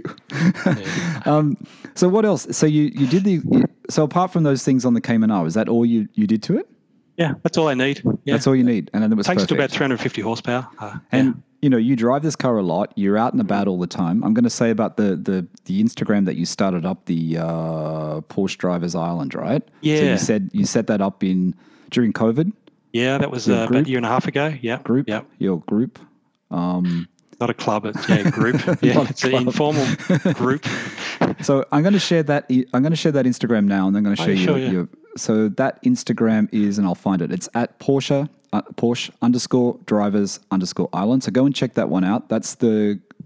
Well, you can explain it, Andy. That's the group you set up basically just for drives you're doing with a whole lot of other guys around. Yeah, around I just want to go. right? Yeah, I mean, the first drive we did, I thought only a couple of cars. Well, I thought only two cars had turned up, but a few GT3s turned up out of nowhere. So that's sort of how it started. So you get all sorts of cars coming, and um, we just drive. Yeah, Fantastic. nothing about big meals or anything. Just drive. Early morning as well. And don't worry about the miles. So let's get into the let's get into the GT3, right? Mm. the listeners will see what you've got. It's in the title, and it's special. It And- is, yeah. And I need you to you, to like really explain this because I don't know a lot about about Manthey racing. You know, I know I know the you know the Manthey racing now, and I don't know the history of it and and the history of this car. And you sent me a lot of information, and I know it's a beautiful car, and I want you to you know tell the listeners how it came about. Mm. Um, so it was what only a few months ago that you realized this car could be available. Just tell the listeners how it came about, Andy. Yeah, well, probably because, yeah, well, originally two years ago I was going to look at GT3s and I put it out of my head. I just came back a few months ago into my head. I'm thinking, well, I need 911. You just have to have a 911 at some stage. You just do. Yeah. And we come back from Scotland, this big trip, and I'd been following nine 911s, air cooled and all sorts, and just thought, oh God, it ruined me. So, um, so what I did was I on the Facebook group for 996 GT3s, I just put a post up saying anyone got any any GT3s going, modified mileage, I don't care. Yes. And I thought I was going to get just laughed at as if to say, you haven't got a hope in buying one, mate. Within a day, I had four. Okay. The cars, they weren't on the market. They were being offered to me Right. in England. Yeah, They weren't Wow. on the market. Um, but one guy, he was actually an, an Irish guy. He had a. He said, "I've got a 996 GT3 Manthey," and I didn't know what he meant. Yeah. Um, it was a black one. Um, so I started googling Manthey, thinking, "Oh, okay, what this is all about." Because I'd seen MR, the MR. on the new ones, right? On the Yeah, GT2s Manthey and, Racing, and the yeah. record break breaking GT2 MR. Yeah. You know, yep. So yeah, so Olaf Manthey started 1996, um, and he started modifying the GT3s fairly quickly. But um, but in terms of the how I got it, so so this Manthey Racing came up. There was this one in Limerick, and I put a post. There's a big forum here, PistonHeads. Yes. The English. Yeah, I look at that all the time. Yeah. There was uh, I started searching Manthey on that, and there was an old thread about a Manthey racing car from years ago, and I posted a picture of this one in Limerick. I said, "Does anyone know about this car?" And one guy, well known to PistonHeads, said, "Well, I don't know about that one, but I know two that are coming up for sale soon." Right. So I messaged him, and what happened was the car that I ended up buying, this Speed Yellow Gen One Manthey, was one of the two cars he'd heard of. Okay. Uh, this guy had had four or five of them. He was he just seemed to know what was going on in that scene. And someone who'd had this speed yellow one had emailed him literally the day before, said, uh, "I think I'm going to sell my car, but for various reasons." So that was 24 hours before I put this post up, and So basically, um, that's how the connection happened with this car that wasn't on the market. So basically, I had six cars that weren't on the market being known to me. Wow. Which is interesting, I thought. And I guess yeah. I guess a lot of owners though, it's like when you think about you want to sell your car, you don't really you don't want the hassle, right? You don't Yeah. Yeah. It's difficult, isn't it? You know what I mean? So if you can just list yeah. on a forum where there's like-minded people, mm. and then just you know, if, if you someone lists and then they say they're looking for something, then maybe like you know, maybe you'll say, okay, I have one, I might be interested in selling. I guess that's just yeah, it's just easy. Exactly it's just happened. easy with enthusiasts, right? Yeah. So Manthey Racing, like you said, is the MR, isn't it? The MR on the new cars. Yeah. You know, um, it's But owned when- by it's owned by Porsche now, right? It's fifty. I think it's over fifty percent owned by Porsche now, and it's not owned by um, Manthey anymore. Olaf is it? It's owned by two other guys. I think I can't remember their names. Yeah. When when the when they were doing the GT3s, it was actually called Manthey Motors. Right. Right. And at some stage, it went to Manthey Racing, and then Porsche bought an ownership of it. I think they just had to get them under their wing. Um, so, but Olaf himself was a successful race driver. Yes. So he had Porsche. that in him. Porsche race driver, right? Yeah, yeah. Um, but what they basically do is they they do three things. They map them, but they fit a, an exhaust, basically made by M&M, um, a really really good exhaust. But the main one of the main things they do is they fit. Um, they basically put a cup type induction system on it. So they rip the airbox out. They take the mass airflow sensor out. The MAF sensor comes out. They put a cup BMC type filter on it. So there's not much between the induction system and fresh Okay. air. And they also put a carbon fiber air guide um, into the engine bay to stop the hot air getting into the, you know, so um, I think you'll probably post a photo which will show what I mean. But it's, yeah, it's a real enthusiast car, right? It, it- it's super enthusiast. It's like you know, we all want one. So you've got this, you've got this car that comes up, right? You've got this car that comes up. Does the guy contact you? You contact him. It was what the story was. He hadn't. He was only. He wasn't fully there about selling it yet. He was still. If he was still. There's a long story behind it. But it took him a few weeks to realise he, he sort of needs to sell it. It wasn't financial. It was just there was other things. Yep. Um, so there was a few weeks where I talked to him pretty quickly, and he was saying, "Andy, it's not. I'm not sure I'm selling this yet, but I'm going to talk to you about it." He was Okay. probably eighty percent there. So there was a few Okay. weeks where it wasn't even officially, you know. And then um, that happened. Then he, s- he basically said, "Okay, it's de- I'm definitely selling it. Yes. I know now. I've, I've made my amends." You know. So then it came down to price, and then we organised PP. It took a, took over a, a month at least that stage of it. So it could have fallen down any time. You know, it, this this could have fallen down any time. Um, so obviously that was a car I got a PPI on. Um, compression Okay, so test. he makes. Yeah. Just go back a bit, Andy. So he decide Mm. he decides to sell it, right? I know the story, but he decides to sell it. Yeah. So what do you do? You just on the you you are fully decided then, right? You're going to take this car. How do you go about it? Because it's a bit of a process involved here. So just Yeah. tell the listeners the process that you went through to to actually get the car and pick up the car. Right. Okay. Yeah. So what happened? Right. So we agreed a price that we were both happy enough with. Um, and I agreed to fly over. I'm going to get PPI done. Yes. So the the airport he picked me up from, he picked me up in the car, and I sort of got off the plane and walked to the car, and he was parked in McDonald's car park. I mean, I, I wouldn't. I, I told him after the fact, but I was walking to the car, and I was it must have been 100 meters away, and it was it was half sold already Yeah. to me. Um, I mean, if, if when I say I put a deposit on the car, but I hadn't seen the car, Yes. so I could have got in this car and it could have been just a mess. You know, Yep. you know, photos cover cover Yep. stuff up. Or it didn't feel right. Didn't Yep. feel right. Yeah, yeah. I didn't might not like the drive. I've never driven one. Know. Um, so um, so we meet. And he's a really nice guy. You know, he's a doctor and he's semi-retired. And um, I get in the car as a passenger. So the agreement was it was about 50 minute drive to the PPI place, which was good. And I he said, well, I'm going to drive to the place, Andy. And I said, that's great. I want to be a passenger for a while. And I said, if the PPI is going the right way and everything it looks like it's going to happen, well, you can drive home. So I'm in the passenger seat. I thought these buckets feel really nice. I thought that might have been bad, you know, his body type and everything. Um, and he starts the engine. And I thought, oh, I think I've, yeah, this is definitely sold. it's just an idle. Because I'd driven a mate's 964 air cooled a few weeks before. yes. It sounds like an air cooled Right. maybe So that so that was it, right? So you're on the way to PPI, and you know you know in your head the PPI is gonna is Yeah. gonna be the deciding factor. That's going, that's Yeah. going to seal the deal for you.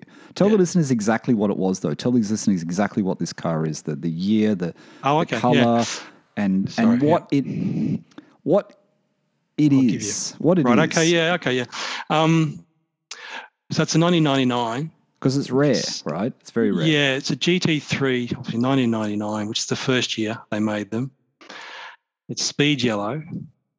It's a club sport, and it's got the Manthey modifications. So only about, I think in the Gen One, only about 15% were club sports. Maybe I know only 30 came to England out of. I might have my numbers wrong, but there were only three speed yellow club sports came to England. Okay. Um, Wow. That's in the speed many. yellow. Yeah, for some reason, speed yellow wasn't as popular as you think. Right. Yeah, in hindsight, it should be. But This is sorry, Andy. This is just Club, Club Sport, Sport. GT3 996.1 Club Sports, not Yeah. Manthey Racing, just the basic GT3 Club Sport. yeah, yeah, and I think only about twenty percent of them probably have the Manthey kits on the Gen One. Maybe maybe thirty, but it's not not a lot. Um, so Can I- three. Can I ask one more question? Sorry, I, sports. I'm interested. How does the the Manthey Racing kit that's put on aftermarket by Manthey Racing in the UK? How does that work? Um, you can either get it, either Manthey do it in Germany or JZM and RPM are the agents for them in the UK. So this car was done in 2011 Okay. at about 40,000 miles. Oh, okay. one of the owners another reason this owner this car's great for me because I, I I know all the owners back to 2003 Okay. this the first three owners are quite happened quite quickly and they get cha- it changed hands which is not uncommon but one guy had it for 12 years um, wow. And he did the Manthey racing he did track the car but actually when he got the Manthey done he didn't track it much after only a few times so it was a Oh, weird right. thing just the way it worked but um it raises the horsepower from about 360 to 400 um uh, and uh, the the noise is just another level on the noise but but the club sport's important because um in the gen 1 gt3 there was never an rs model Yes. the Gen 2 had an RS. And the Gen 1 GT3, I mean, basically, Porsche management didn't want them to build it. Hmm. Um, it's an FIA homologation car, but if you read the history, the management of Porsche said, "We'll build it, but don't ruin the brand."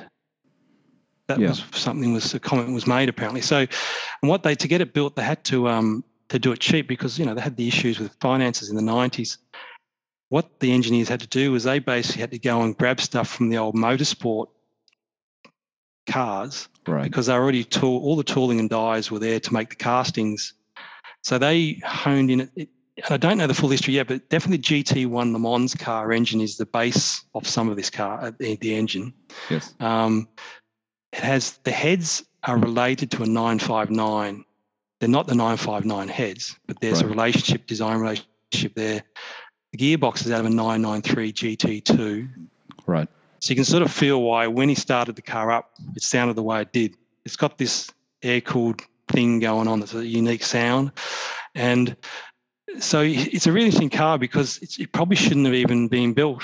You know, financially, they wanted to build Boxsters and base 996 and they were profitable for them. So for them to build this car, they couldn't go and retool, you know.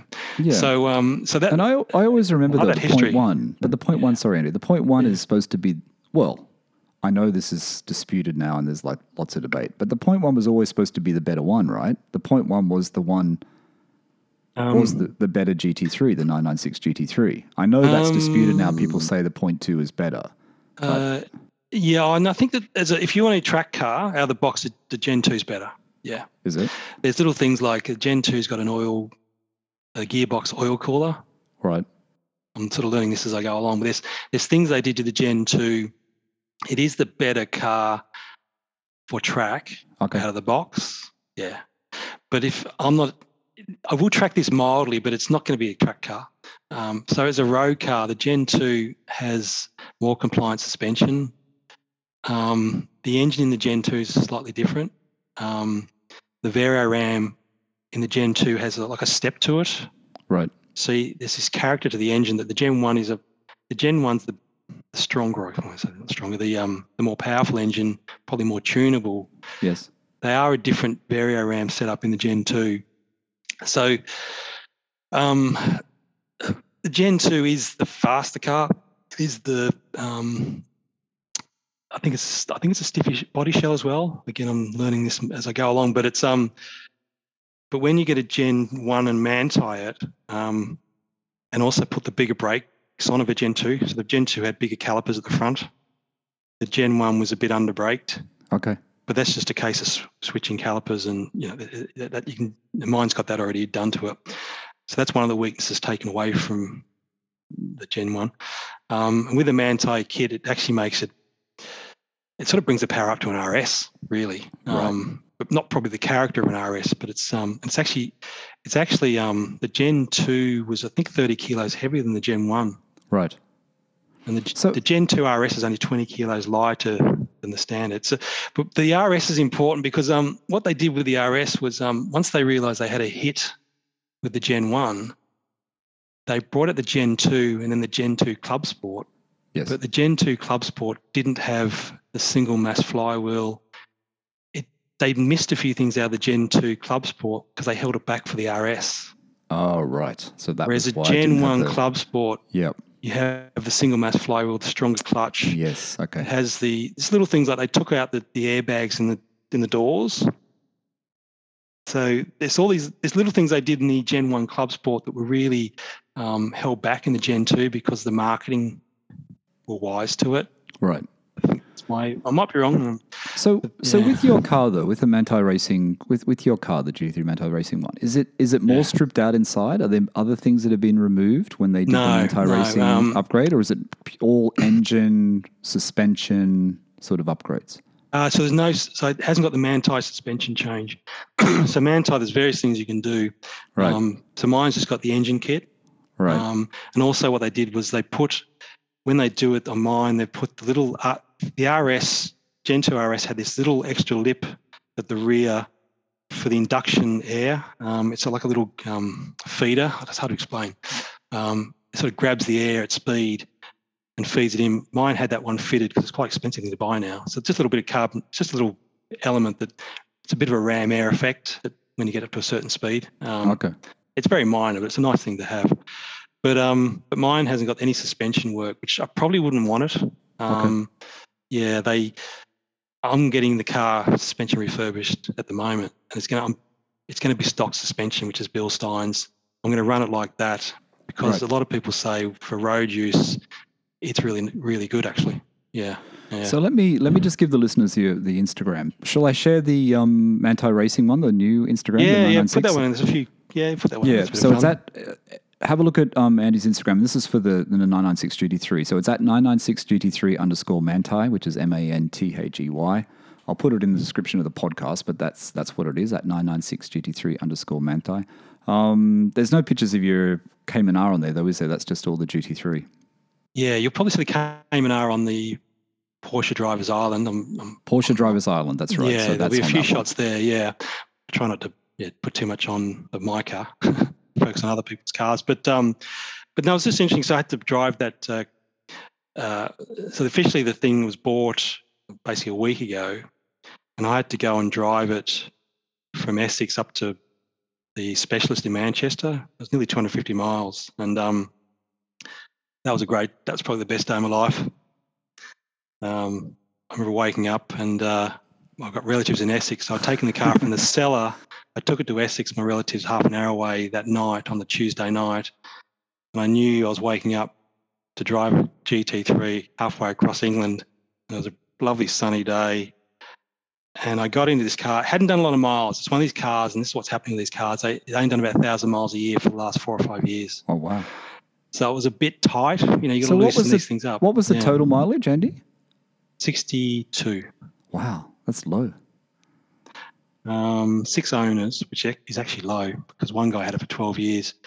Um, oh, there's lots of them at 30,000 miles, which I just, yeah, yeah. We skipped over it, but did anything show up on the PPI that, that gave you a bit of concern that you thought, hmm, maybe yeah, yeah, there were. Yeah, that? Um, well, I knew, I knew um, JZM had done servicing on it for the last few years, but it was. Um, I knew the suspension needed to be renewed. That was the seller said. Well, that was my next job if I Okay. kept it a year. So I knew the suspension was going to be renewed, but the show, the things that surprised us, uh, the um, steering rack was leaking.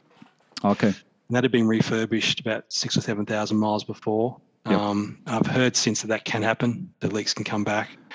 That's from Um, no, that's from underuse though. That's what happened could- to my 997. that's what they told me. If it's not used, it dries up and it Seals, yeah, yeah, exactly, seals. exactly. Yeah, that's exactly what's happened. Yep. It was done about five or six years ago, at 6,000 6,000 miles ago. So that Yep. that'd be right. Yeah, yeah, yeah.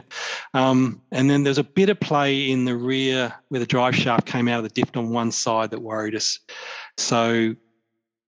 Yeah, the specialist um, that's gone to up in Manchester, he, he sees a lot of these 996 and 997s. Um, so he might be taking the diff apart. We'll see how it goes. He's, he's he hasn't started work on it yet.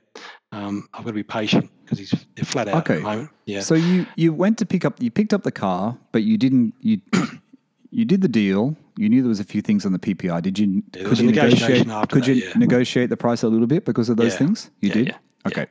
Um, Yeah. we're not going to share the price. You told me and, and you know it's it's it's you know it's a big purchase. But Mm. so then you you you go to this guy in Manchester. So it's with Manchester. It's at that dealer now. It's at the specialist now. Yeah, yeah. It's um, Sports and Classics Limited, just uh, just outside Manchester. And Yeah, what's really the good. scope? What's the scope of the work apart from the suspension? What else is Yeah, getting well, done? they're gonna. So that's going to be ripped all down. The the Bilsteins go back to Bilstein to be rebuilt. Um, okay. Um, a lot of new arms and bushings will be replaced. Um, steering rack, we might get it rebuilt again or a new one. They're very expensive now. Um, yeah, they are. and the rear diff once the once the well, he's going to get the drive shafts off and just feel how it feels with them off. He's going to play around. But this this this company um, they can rebuild gearboxes. They're they're they're proper engineers. Right. Fantastic. So um, I mean, I bought this car with a big war chest. yeah. You have to. Yeah. Yeah. And I'm going to do miles, Yeah. five thousand a year. I mean, I'm not going to. It's going to be. It's going to be used until it um, until it's not viable financially, maybe. You know. So it's it's going to be used. Um, it's not going to be. Um, it, it's an. Okay. It's, it's not an investment. It's maybe somewhere to park money. Hopefully, it holds its money. But I don't think of things like that. I have other investments. But even Yeah. if you drive it though, right? Even if you drive it a lot, it's not Mm. going to. I can't see it losing money. You know what I mean? yeah, unless the whole economy goes and the whole thing Unless folds. the but- economy goes, yeah, but then you hold yeah. on to it and sell it when the economy goes back up. Yeah, So, there's know. no debt on the car. yeah. I mean, it was just interesting driving. I knew it hadn't been used a lot, and I, for the first half of that trip, I just took it easy. I was just bringing the revs up, and you know, and I could feel the engine. Even the last hour of that trip was was, I had a good go in the Peak District, um, and you can just feel an engine It's a great spot just to starts to open up and lubricate. It takes a long time, a good few hours to get them really going, you know. So I really worked away at it, and by the end of it, it was just really singing, and it was that was the best hour of my driving life was about last week. I know the video on your Instagram of the intake noise, you know, in the cabin, you know, like, and, and Yeah, yeah. everything about it. The engine. what about the engine bay, though? The engine bay is, you know, like, it looks Love it. different to a normal GT3. And then you've got all that carbon on the underside, you know? yeah, the, on the underside of the lid. Yeah. I tell you, one thing about the Cayman was, and I told my mates, I said, I, I want a car I could lift the hood and see the engine. Yeah. The It's a really, really small thing. That's Yeah. very, maybe minor, but I, I just love to see the engine. I just want to see and keep an eye on things, and just and just with the car because I had a leaking steering rack. I took some. I knew it was a bit low, and I took um some steering rack, uh, some hydraulic fluid for the steering rack Right. to top it up before I did the big trip. And even when I went to the engine and opened up the little uh, reservoir for the steering rack oil, Yep. just the way it was engineered and machined, it was just had a different feel about it. It's hard to explain um, compared to the to the Cayman, if that makes sense. Um, yeah, and the listeners really have to go to your Instagram and have a look at the images. You know what I mean? The, im- Yeah, the images yeah. of the interior, the images of the engine. You know, I don't know. There's there's something about that engine where that air filter with the 911 GT3 cup on it, the exposed that that filter, just and and the carbon when you've got the the engine cover up in that image. It's just like you know, and little Manthey Racing logos on the on the exhaust tips. It's in speed yellow. You know, it's Yeah, it's a yeah. fantastic. Um, you must be so happy. Andy. Oh yeah, yeah. Like it's so one of these happy. ones. It's it's not probably as mint as it looks. It's it's a very good condition, but it's not mint mint. Yeah. It's got chips and stuff, and that's cool. That's the way I am. You're going to drive Uh, it. you know and i i um it's about the mechanicals for me i want to get that fully as good as i could but this is the thing they're really tough i think basically they that engine was run very low tune from factory Right. the bottom end in those engines can take seven eight hundred horsepower you know it's just a over engineered engine They come out of the factory at 360 horsepower. I think they might have been polished. I don't know. I think they couldn't pitch it too far above the Carrera. Yep. Maybe they were worried about warranties. There was an untested engine. There's something going on where that engine isn't even at 400 horsepower. It's still not stressed. Yeah. And Does it feel? Did it feel a um, lot bigger inside? Sorry, did it feel a lot bigger in the in the cabin to the Cayman R? Did the seats? Because you sent me that picture this morning about the seats. How you prefer the seats in the GT3, right?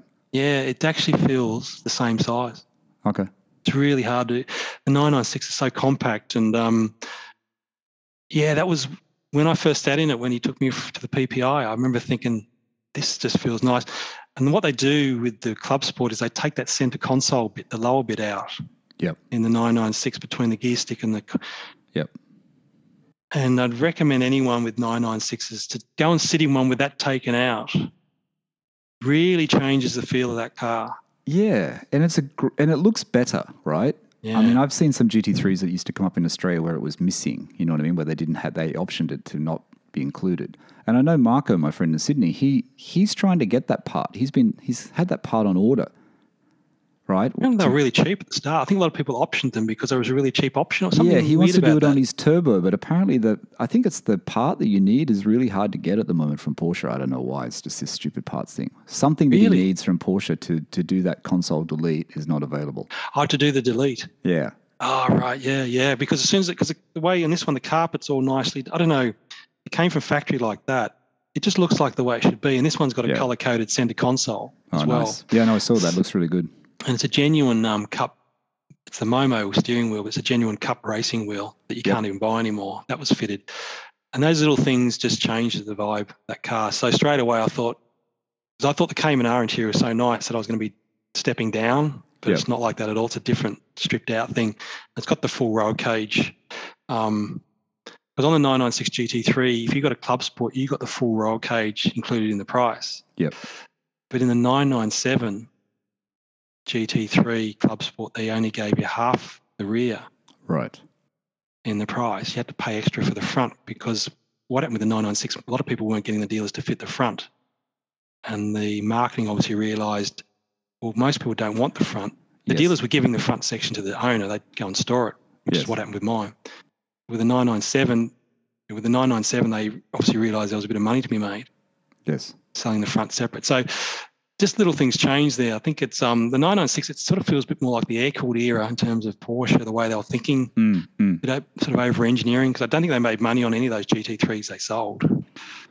No, which and that was reflected in the used prices for a long time on the 996 GT3s, right? They were in Australia. I can go back, you know, probably a long time now, probably eight years, ten years, and they were very, they were really quite cheap to purchase.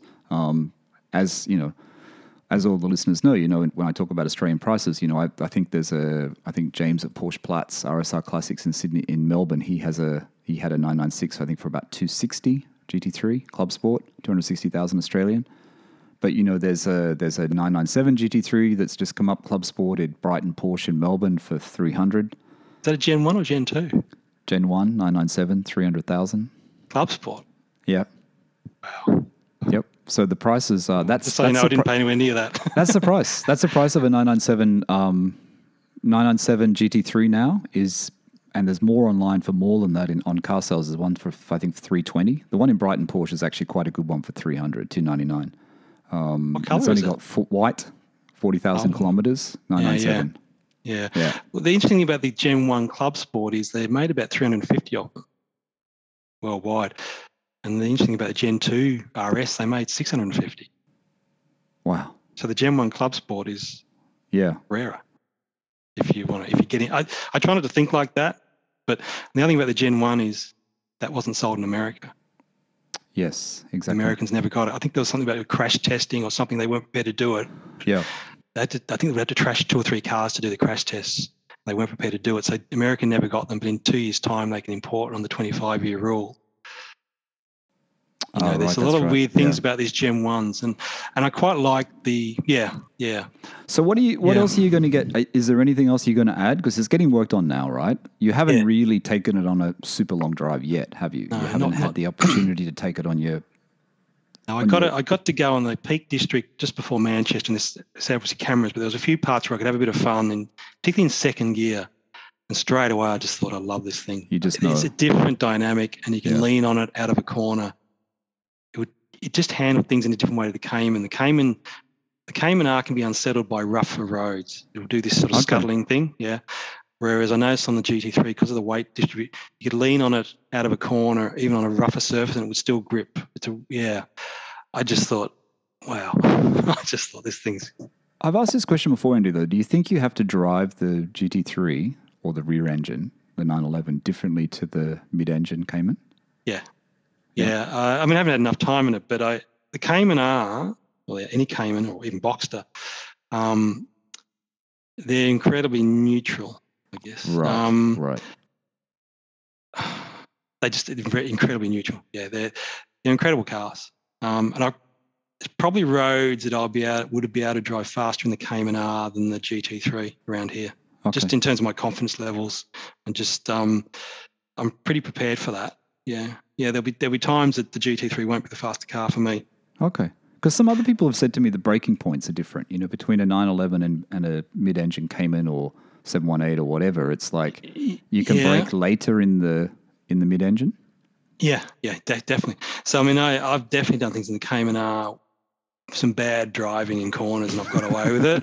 Right? I'm not, I'm not, I'm not a great driver. I'm trying to improve all the time. And the, and probably the Cayman R was making it was flattering me a bit. Andy, you are a great driver. You've got a you've got a 996.1 GT3 Well, Manthey. Well, You are a all- great all- driver. Don't all say the gear, that. all the gear, all the gear, no idea. That's the saying, is it? But basically, um, yeah, it was it would let me get away with things, and um, whereas I can already tell the 99, the GT3, there was a few times the back did a few things. Of like I'm thinking that's in, that's interesting. I'm thinking, Right. oh, won't do that again, you know. So there's no traction control on those cars. Yeah. yeah. So how long before you get the car? How long is it going to take before he's Oh, in a month. Yeah, I'm look. I, I sort of it for summer. I bullied in a bit. Yeah, he didn't really want it till the start of June, but because of logistics, I, I, I sort of said, "Can I bring it up now rather than flying back?" You know, and bring it up. So he's taken it on. I mean, he, it's on their Instagram page a bit already. He loves it. Oh, okay, fantastic. Yeah, yeah. I What's the name of the shop? Do you want to give the shop a shout out as well or not? Yeah, yeah, definitely. Sports. It's uh, sorry, it's Sport and Sport and Classics Limited. Sport and Classics him- Limited. Yeah, Mike there. They're good mechanics. Yeah. So Okay. he, he, sort of turned up. He sort of, yeah, it's a car. He knows it's fairly rare. They look after, there's three speed yellows. He looks after one of the other ones. There's one other speed yellow in Manthey. Uh, so there's three speed yellow ones, Club Sports, two are Manthey, and the, the other Manthey owner um, is in Scotland. Um, and either I contacted him or he contacted me. We, we found each other pretty quickly once I went on Insta. Right. Yeah. I can't remember how it was it. happened, but they, they find you pretty quickly. They want to start connecting. Yeah. yeah, it's great. It's actually Andy, really we've good. gone we've gone way over time. I and I hope everyone's still listening. But let's it's been a great story. Let's just let's just go on to um because you're you're big on the drives, right? Yeah. Uh, you know, uh, you're big on the drives. You just did the Scotland drive. But if someone's coming to Yes. Ireland, someone's coming to Northern Ireland, they want Yeah, to bring okay. their Porsche. oh, yeah. Where would you recommend? Where would you recommend they they take it out for a spin? Probably one obvious one, and that's if you go just north of uh, Belfast, so you go to La- a place called Larne, which is on the coast. If you imagine it's on the east coast, you basically start in Larne, and there's a coast road for basically two hours. It brings you right around to um, um, up to the Antrim coast. So you're coming on the east coast, and it loops around to the north coast. And if you get that on a quiet day, um, it's a great drive. It's a great drive. Um, so yeah, Larne to um, Dunluce Castle would be the the, the, the start and end point. Um, and for some reason, if you're prepared to start at the top end Dunluce and come back towards Belfast, it's always quieter. Right. Most people Fantastic. start in Belfast. So the trick is to start up north and come back the other way. But either way, the traffic levels are nothing compared to England. Um, Yeah. we've had that road to ourselves sometimes. So yeah, that's that's the obvious one. There's a lot of little inland roads you can go to from there, divert inland, um, but that would be the obvious one. You, you basically start in Larne and drive north, Cool. and you there's some bends and things there. Just it's, it's a lovely road. Um, it isn't a patch on the Scottish Highlands though. I was going to say. I I've was been going to there. say the, Sc- the Oh Scottish God. drive is what we always we all want to do. We all want to do. That must that looked fantastic. The images. Ten of us went Yeah. end of April, just after Easter, when it was a dead zone for traffic and we had this place to ourselves, Yeah. 1,200 miles, and everyone was, was one Cayman, one Boxster, and eight 911s. They were air cooled. There were no GT cars. It was all pretty evenly matched, and we Right. just went for it. Well, when I say went for it, when we had good visibility, you know, and, and, obviously clear roads, um, and we still, you know, we'll never forget it.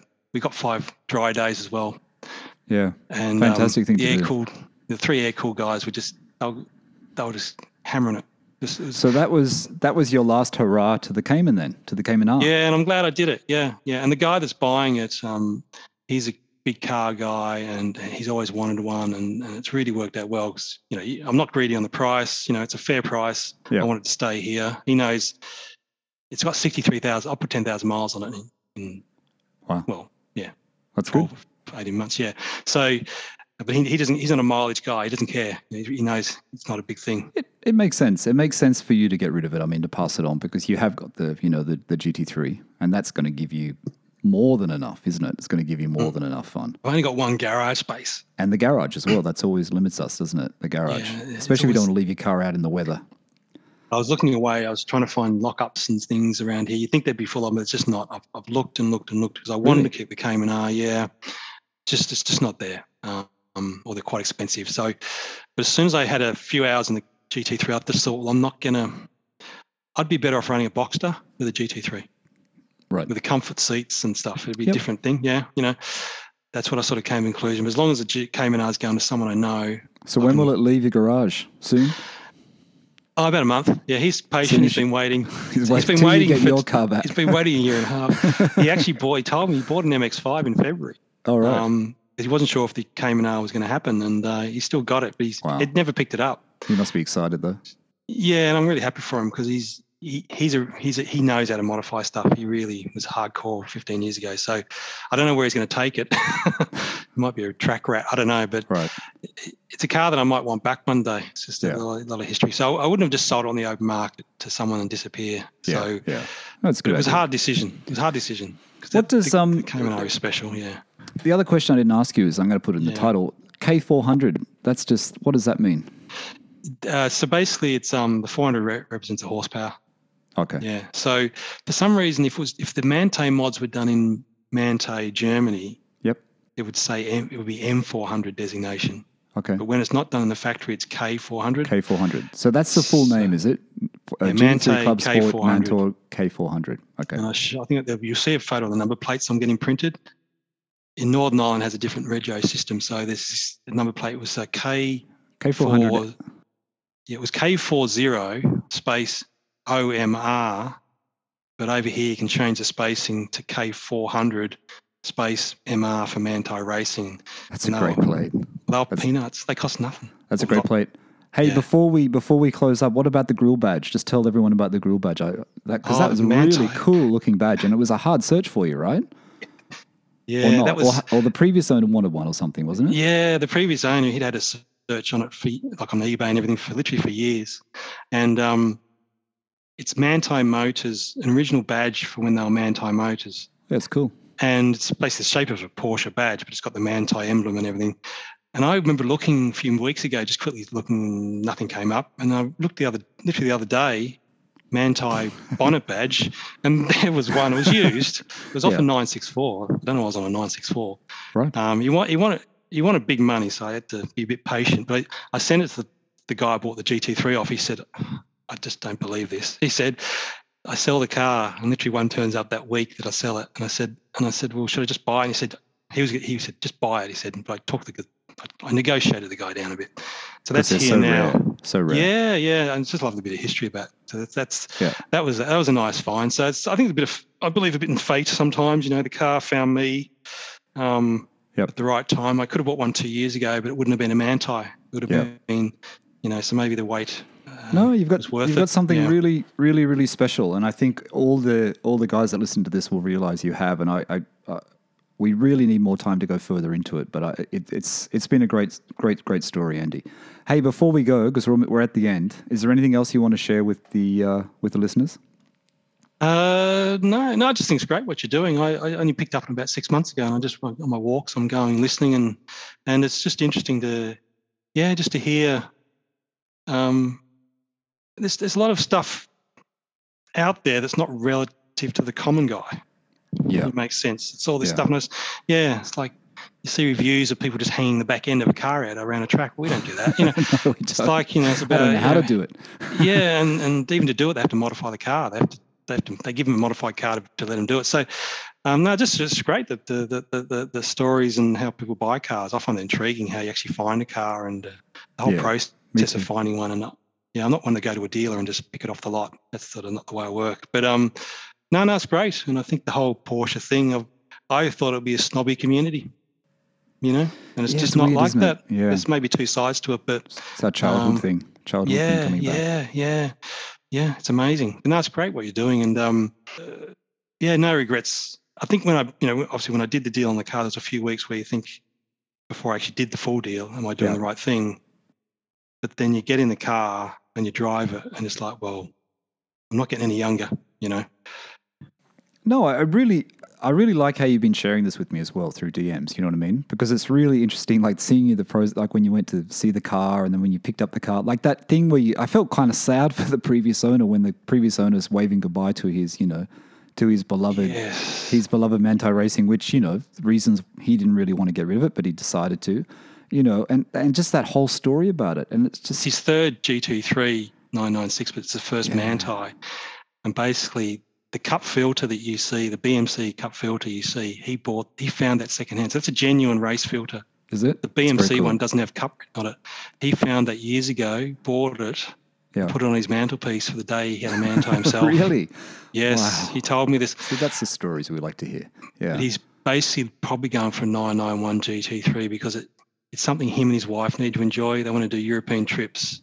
Oh, right. It's a bit of a, yeah. So he's going to compromise for and he had a GT2 as well. He's done the 996 thing, which GT2? 996 GT2 996 GT2. Wow. S. Wow. Twitchy. Yes. 45 grand he paid Wow. back in the day. Okay. Yes. Yes. Yes. Crazy. So it's an amazing story. So yeah, but that was one of these things where um I, I think you talk about buying the seller, don't you? Yeah. Yeah. And this is definitely a case of buying this guy. Yeah. And again, I was put in touch with him by another person of PistonHeads. It's called Slippy Diff is his name. Anyone on PistonHeads will know who Slippy Diff is. And um, he he was a great person to bounce things off. And basically, um, I think the seller of the GT3 said to him, "Is this guy serious?" And he said, "He is serious." You know. Um, so once I had the nod, the chats could happen. It's a bit like that. Yeah. Yeah. You need And someone I- to. Yeah. It's fantastic. And I like what you said to me in one of your messages, and I can't remember the exact words, but you know, you said you like to keep the Porsche stuff fun. You know what I mean? Like it's all oh, about fun, God. not being too serious and not worrying. I think you said something about 90s, but like what you said earlier about not worrying about the mileage, which we kind of have all become hung up on a lot of us, you know, and it was never there. You know, when your dad was driving a car, he wasn't worried about how many miles he was oh, going to put on the car. And what it is You with the GT3s, that everyone talks about these strong bulletproof engines, and they don't drive them. Yep. I'm just going, what? What? What's going on here? And And the weakness of Porsche is when you don't drive it. I know from my car. Yes. You know what I mean? Steering Oil racks, seals, seals, seal- yeah. anything rubber. Yeah. um, so this car, at the start of my trip in Essex to the end of it, it was a different car. yeah. It was I bet. revving out better, sounded different. Um, but I've already priced up an engine rebuild. If I get landed with that in four or five years, I mean, that's how far I've gone, right? And I'm Mm. things wear out, and um, you know they, they they cost they cost. I might know it then, but but um, it might end up in some American collection in five years, just sitting there rotting. You know, sitting there. good. Yeah, yeah. Yeah. So not rotting, but I mean sitting But there Andy, not being Andy, used. you- yeah. But Andy, even though you said that's that through the Peaks District, you know, you're taking it to the specialist, you know, that small drive, you got a feel of it. Wait till you take it on one of your long drives Oh. and it really settles in and the and tamps and, and everything is in order. Can you imagine how amazing it's going to be? You yeah, this is a car that's got tired suspension. I still loved it. And Yeah. just a few bends. I'll never forget these first few bends that I hit the right way. Yeah. And it, just the way the traction works. But the um, and also when I took it to the Sports and Classics, I said, Mike, Mike is the owner. I said, look, you take that home, drive it. I want you to I want you to see what you think about it. Yeah. I'm not going to be. I don't even know what the mileage is when I've left it to you, mate. Yeah. You know, if there's another hundred miles on it, that's the way it is. You know, That's just a good just way to do it. And then he knows what he can work on it better by no, by doing that, right? By actually driving it. Yeah, I said um, it's a, it's got to be used. You know, so they're, they're a tough drivetrain. That's Yeah, what I learned. yeah. I didn't fully understand two years ago. They're a really tough, tough drivetrain. if they're maintained. Fantastic, Andy. So that's about it. Must be two hours, is it? We're at two hours. Oh, and God, have to say to the listeners, this this is the longest owner stories since I've been doing owner stories, and this is number seventy six. So there you go. But it's a good one. Um, Andy, The thank Irish you. Irish has worn off the Blarney Stone, I think. Must have kissed it. It's when the Aussies get together. Andy, thank you so much. Um, really enjoyed the chat. Thank you so much for coming on Owner Stories today. And, and thanks for all those messages. And, and let's just keep talking. And um, I want to hear more about the car when you get it back and how it all feels and everything. yeah, the, the, the Instagram page is going to be a bit dormant for a month until I get it back, and then it's going to get go a bit mental, I'd say, once I get Yeah. it back. Well, you got in a July, few followers. July. you got a few followers on there already. You already you gained them. People are following that car. Yeah, yeah. I've sent oh, it yeah. to Steve. I sent it to Marco. So I hope you'll get a couple of followers there as I'm well. interested to see how what Steve thinks of it actually. Yeah. So Yeah. I, I obviously like listening to Steve's stuff on the 997. It's just um yeah the 997 996 thing. They are quite different cars. Yeah. Yeah. Yeah. Yeah. They are different cars. A, a track car 997 all day. Yeah, definitely all day. But what Mike at Sports and Classics said is he's had his for 11 years. I think I said at the start actually, but he's basically saying he's seen guys wanting to try to buy buy their 996s back Right. for road use because what's happening the 996 and 997 as the prices go up they're getting used less on track so the fun on the road becomes more important Yeah. Yeah. and the 996 on the road is still really playful Yeah. at, at legal speeds you know Of course. near near legal speeds Always legal speeds. That's the main thing. yeah which is important Andy. for me yeah We have to go. Thank you so much. great thanks michael All right. All right, everyone. Uh, that's Andy coming in from Northern Ireland with his current car, which is very, very special. His 1999 996.1 GT3 Club Sport Manthey K400 and his uh, current car until he sells it in a few weeks, his uh, 2011 Cayman R. Um, that's about it. All right. Thanks, everyone. Thanks for listening to the Porsche Cool podcast. Bye for now.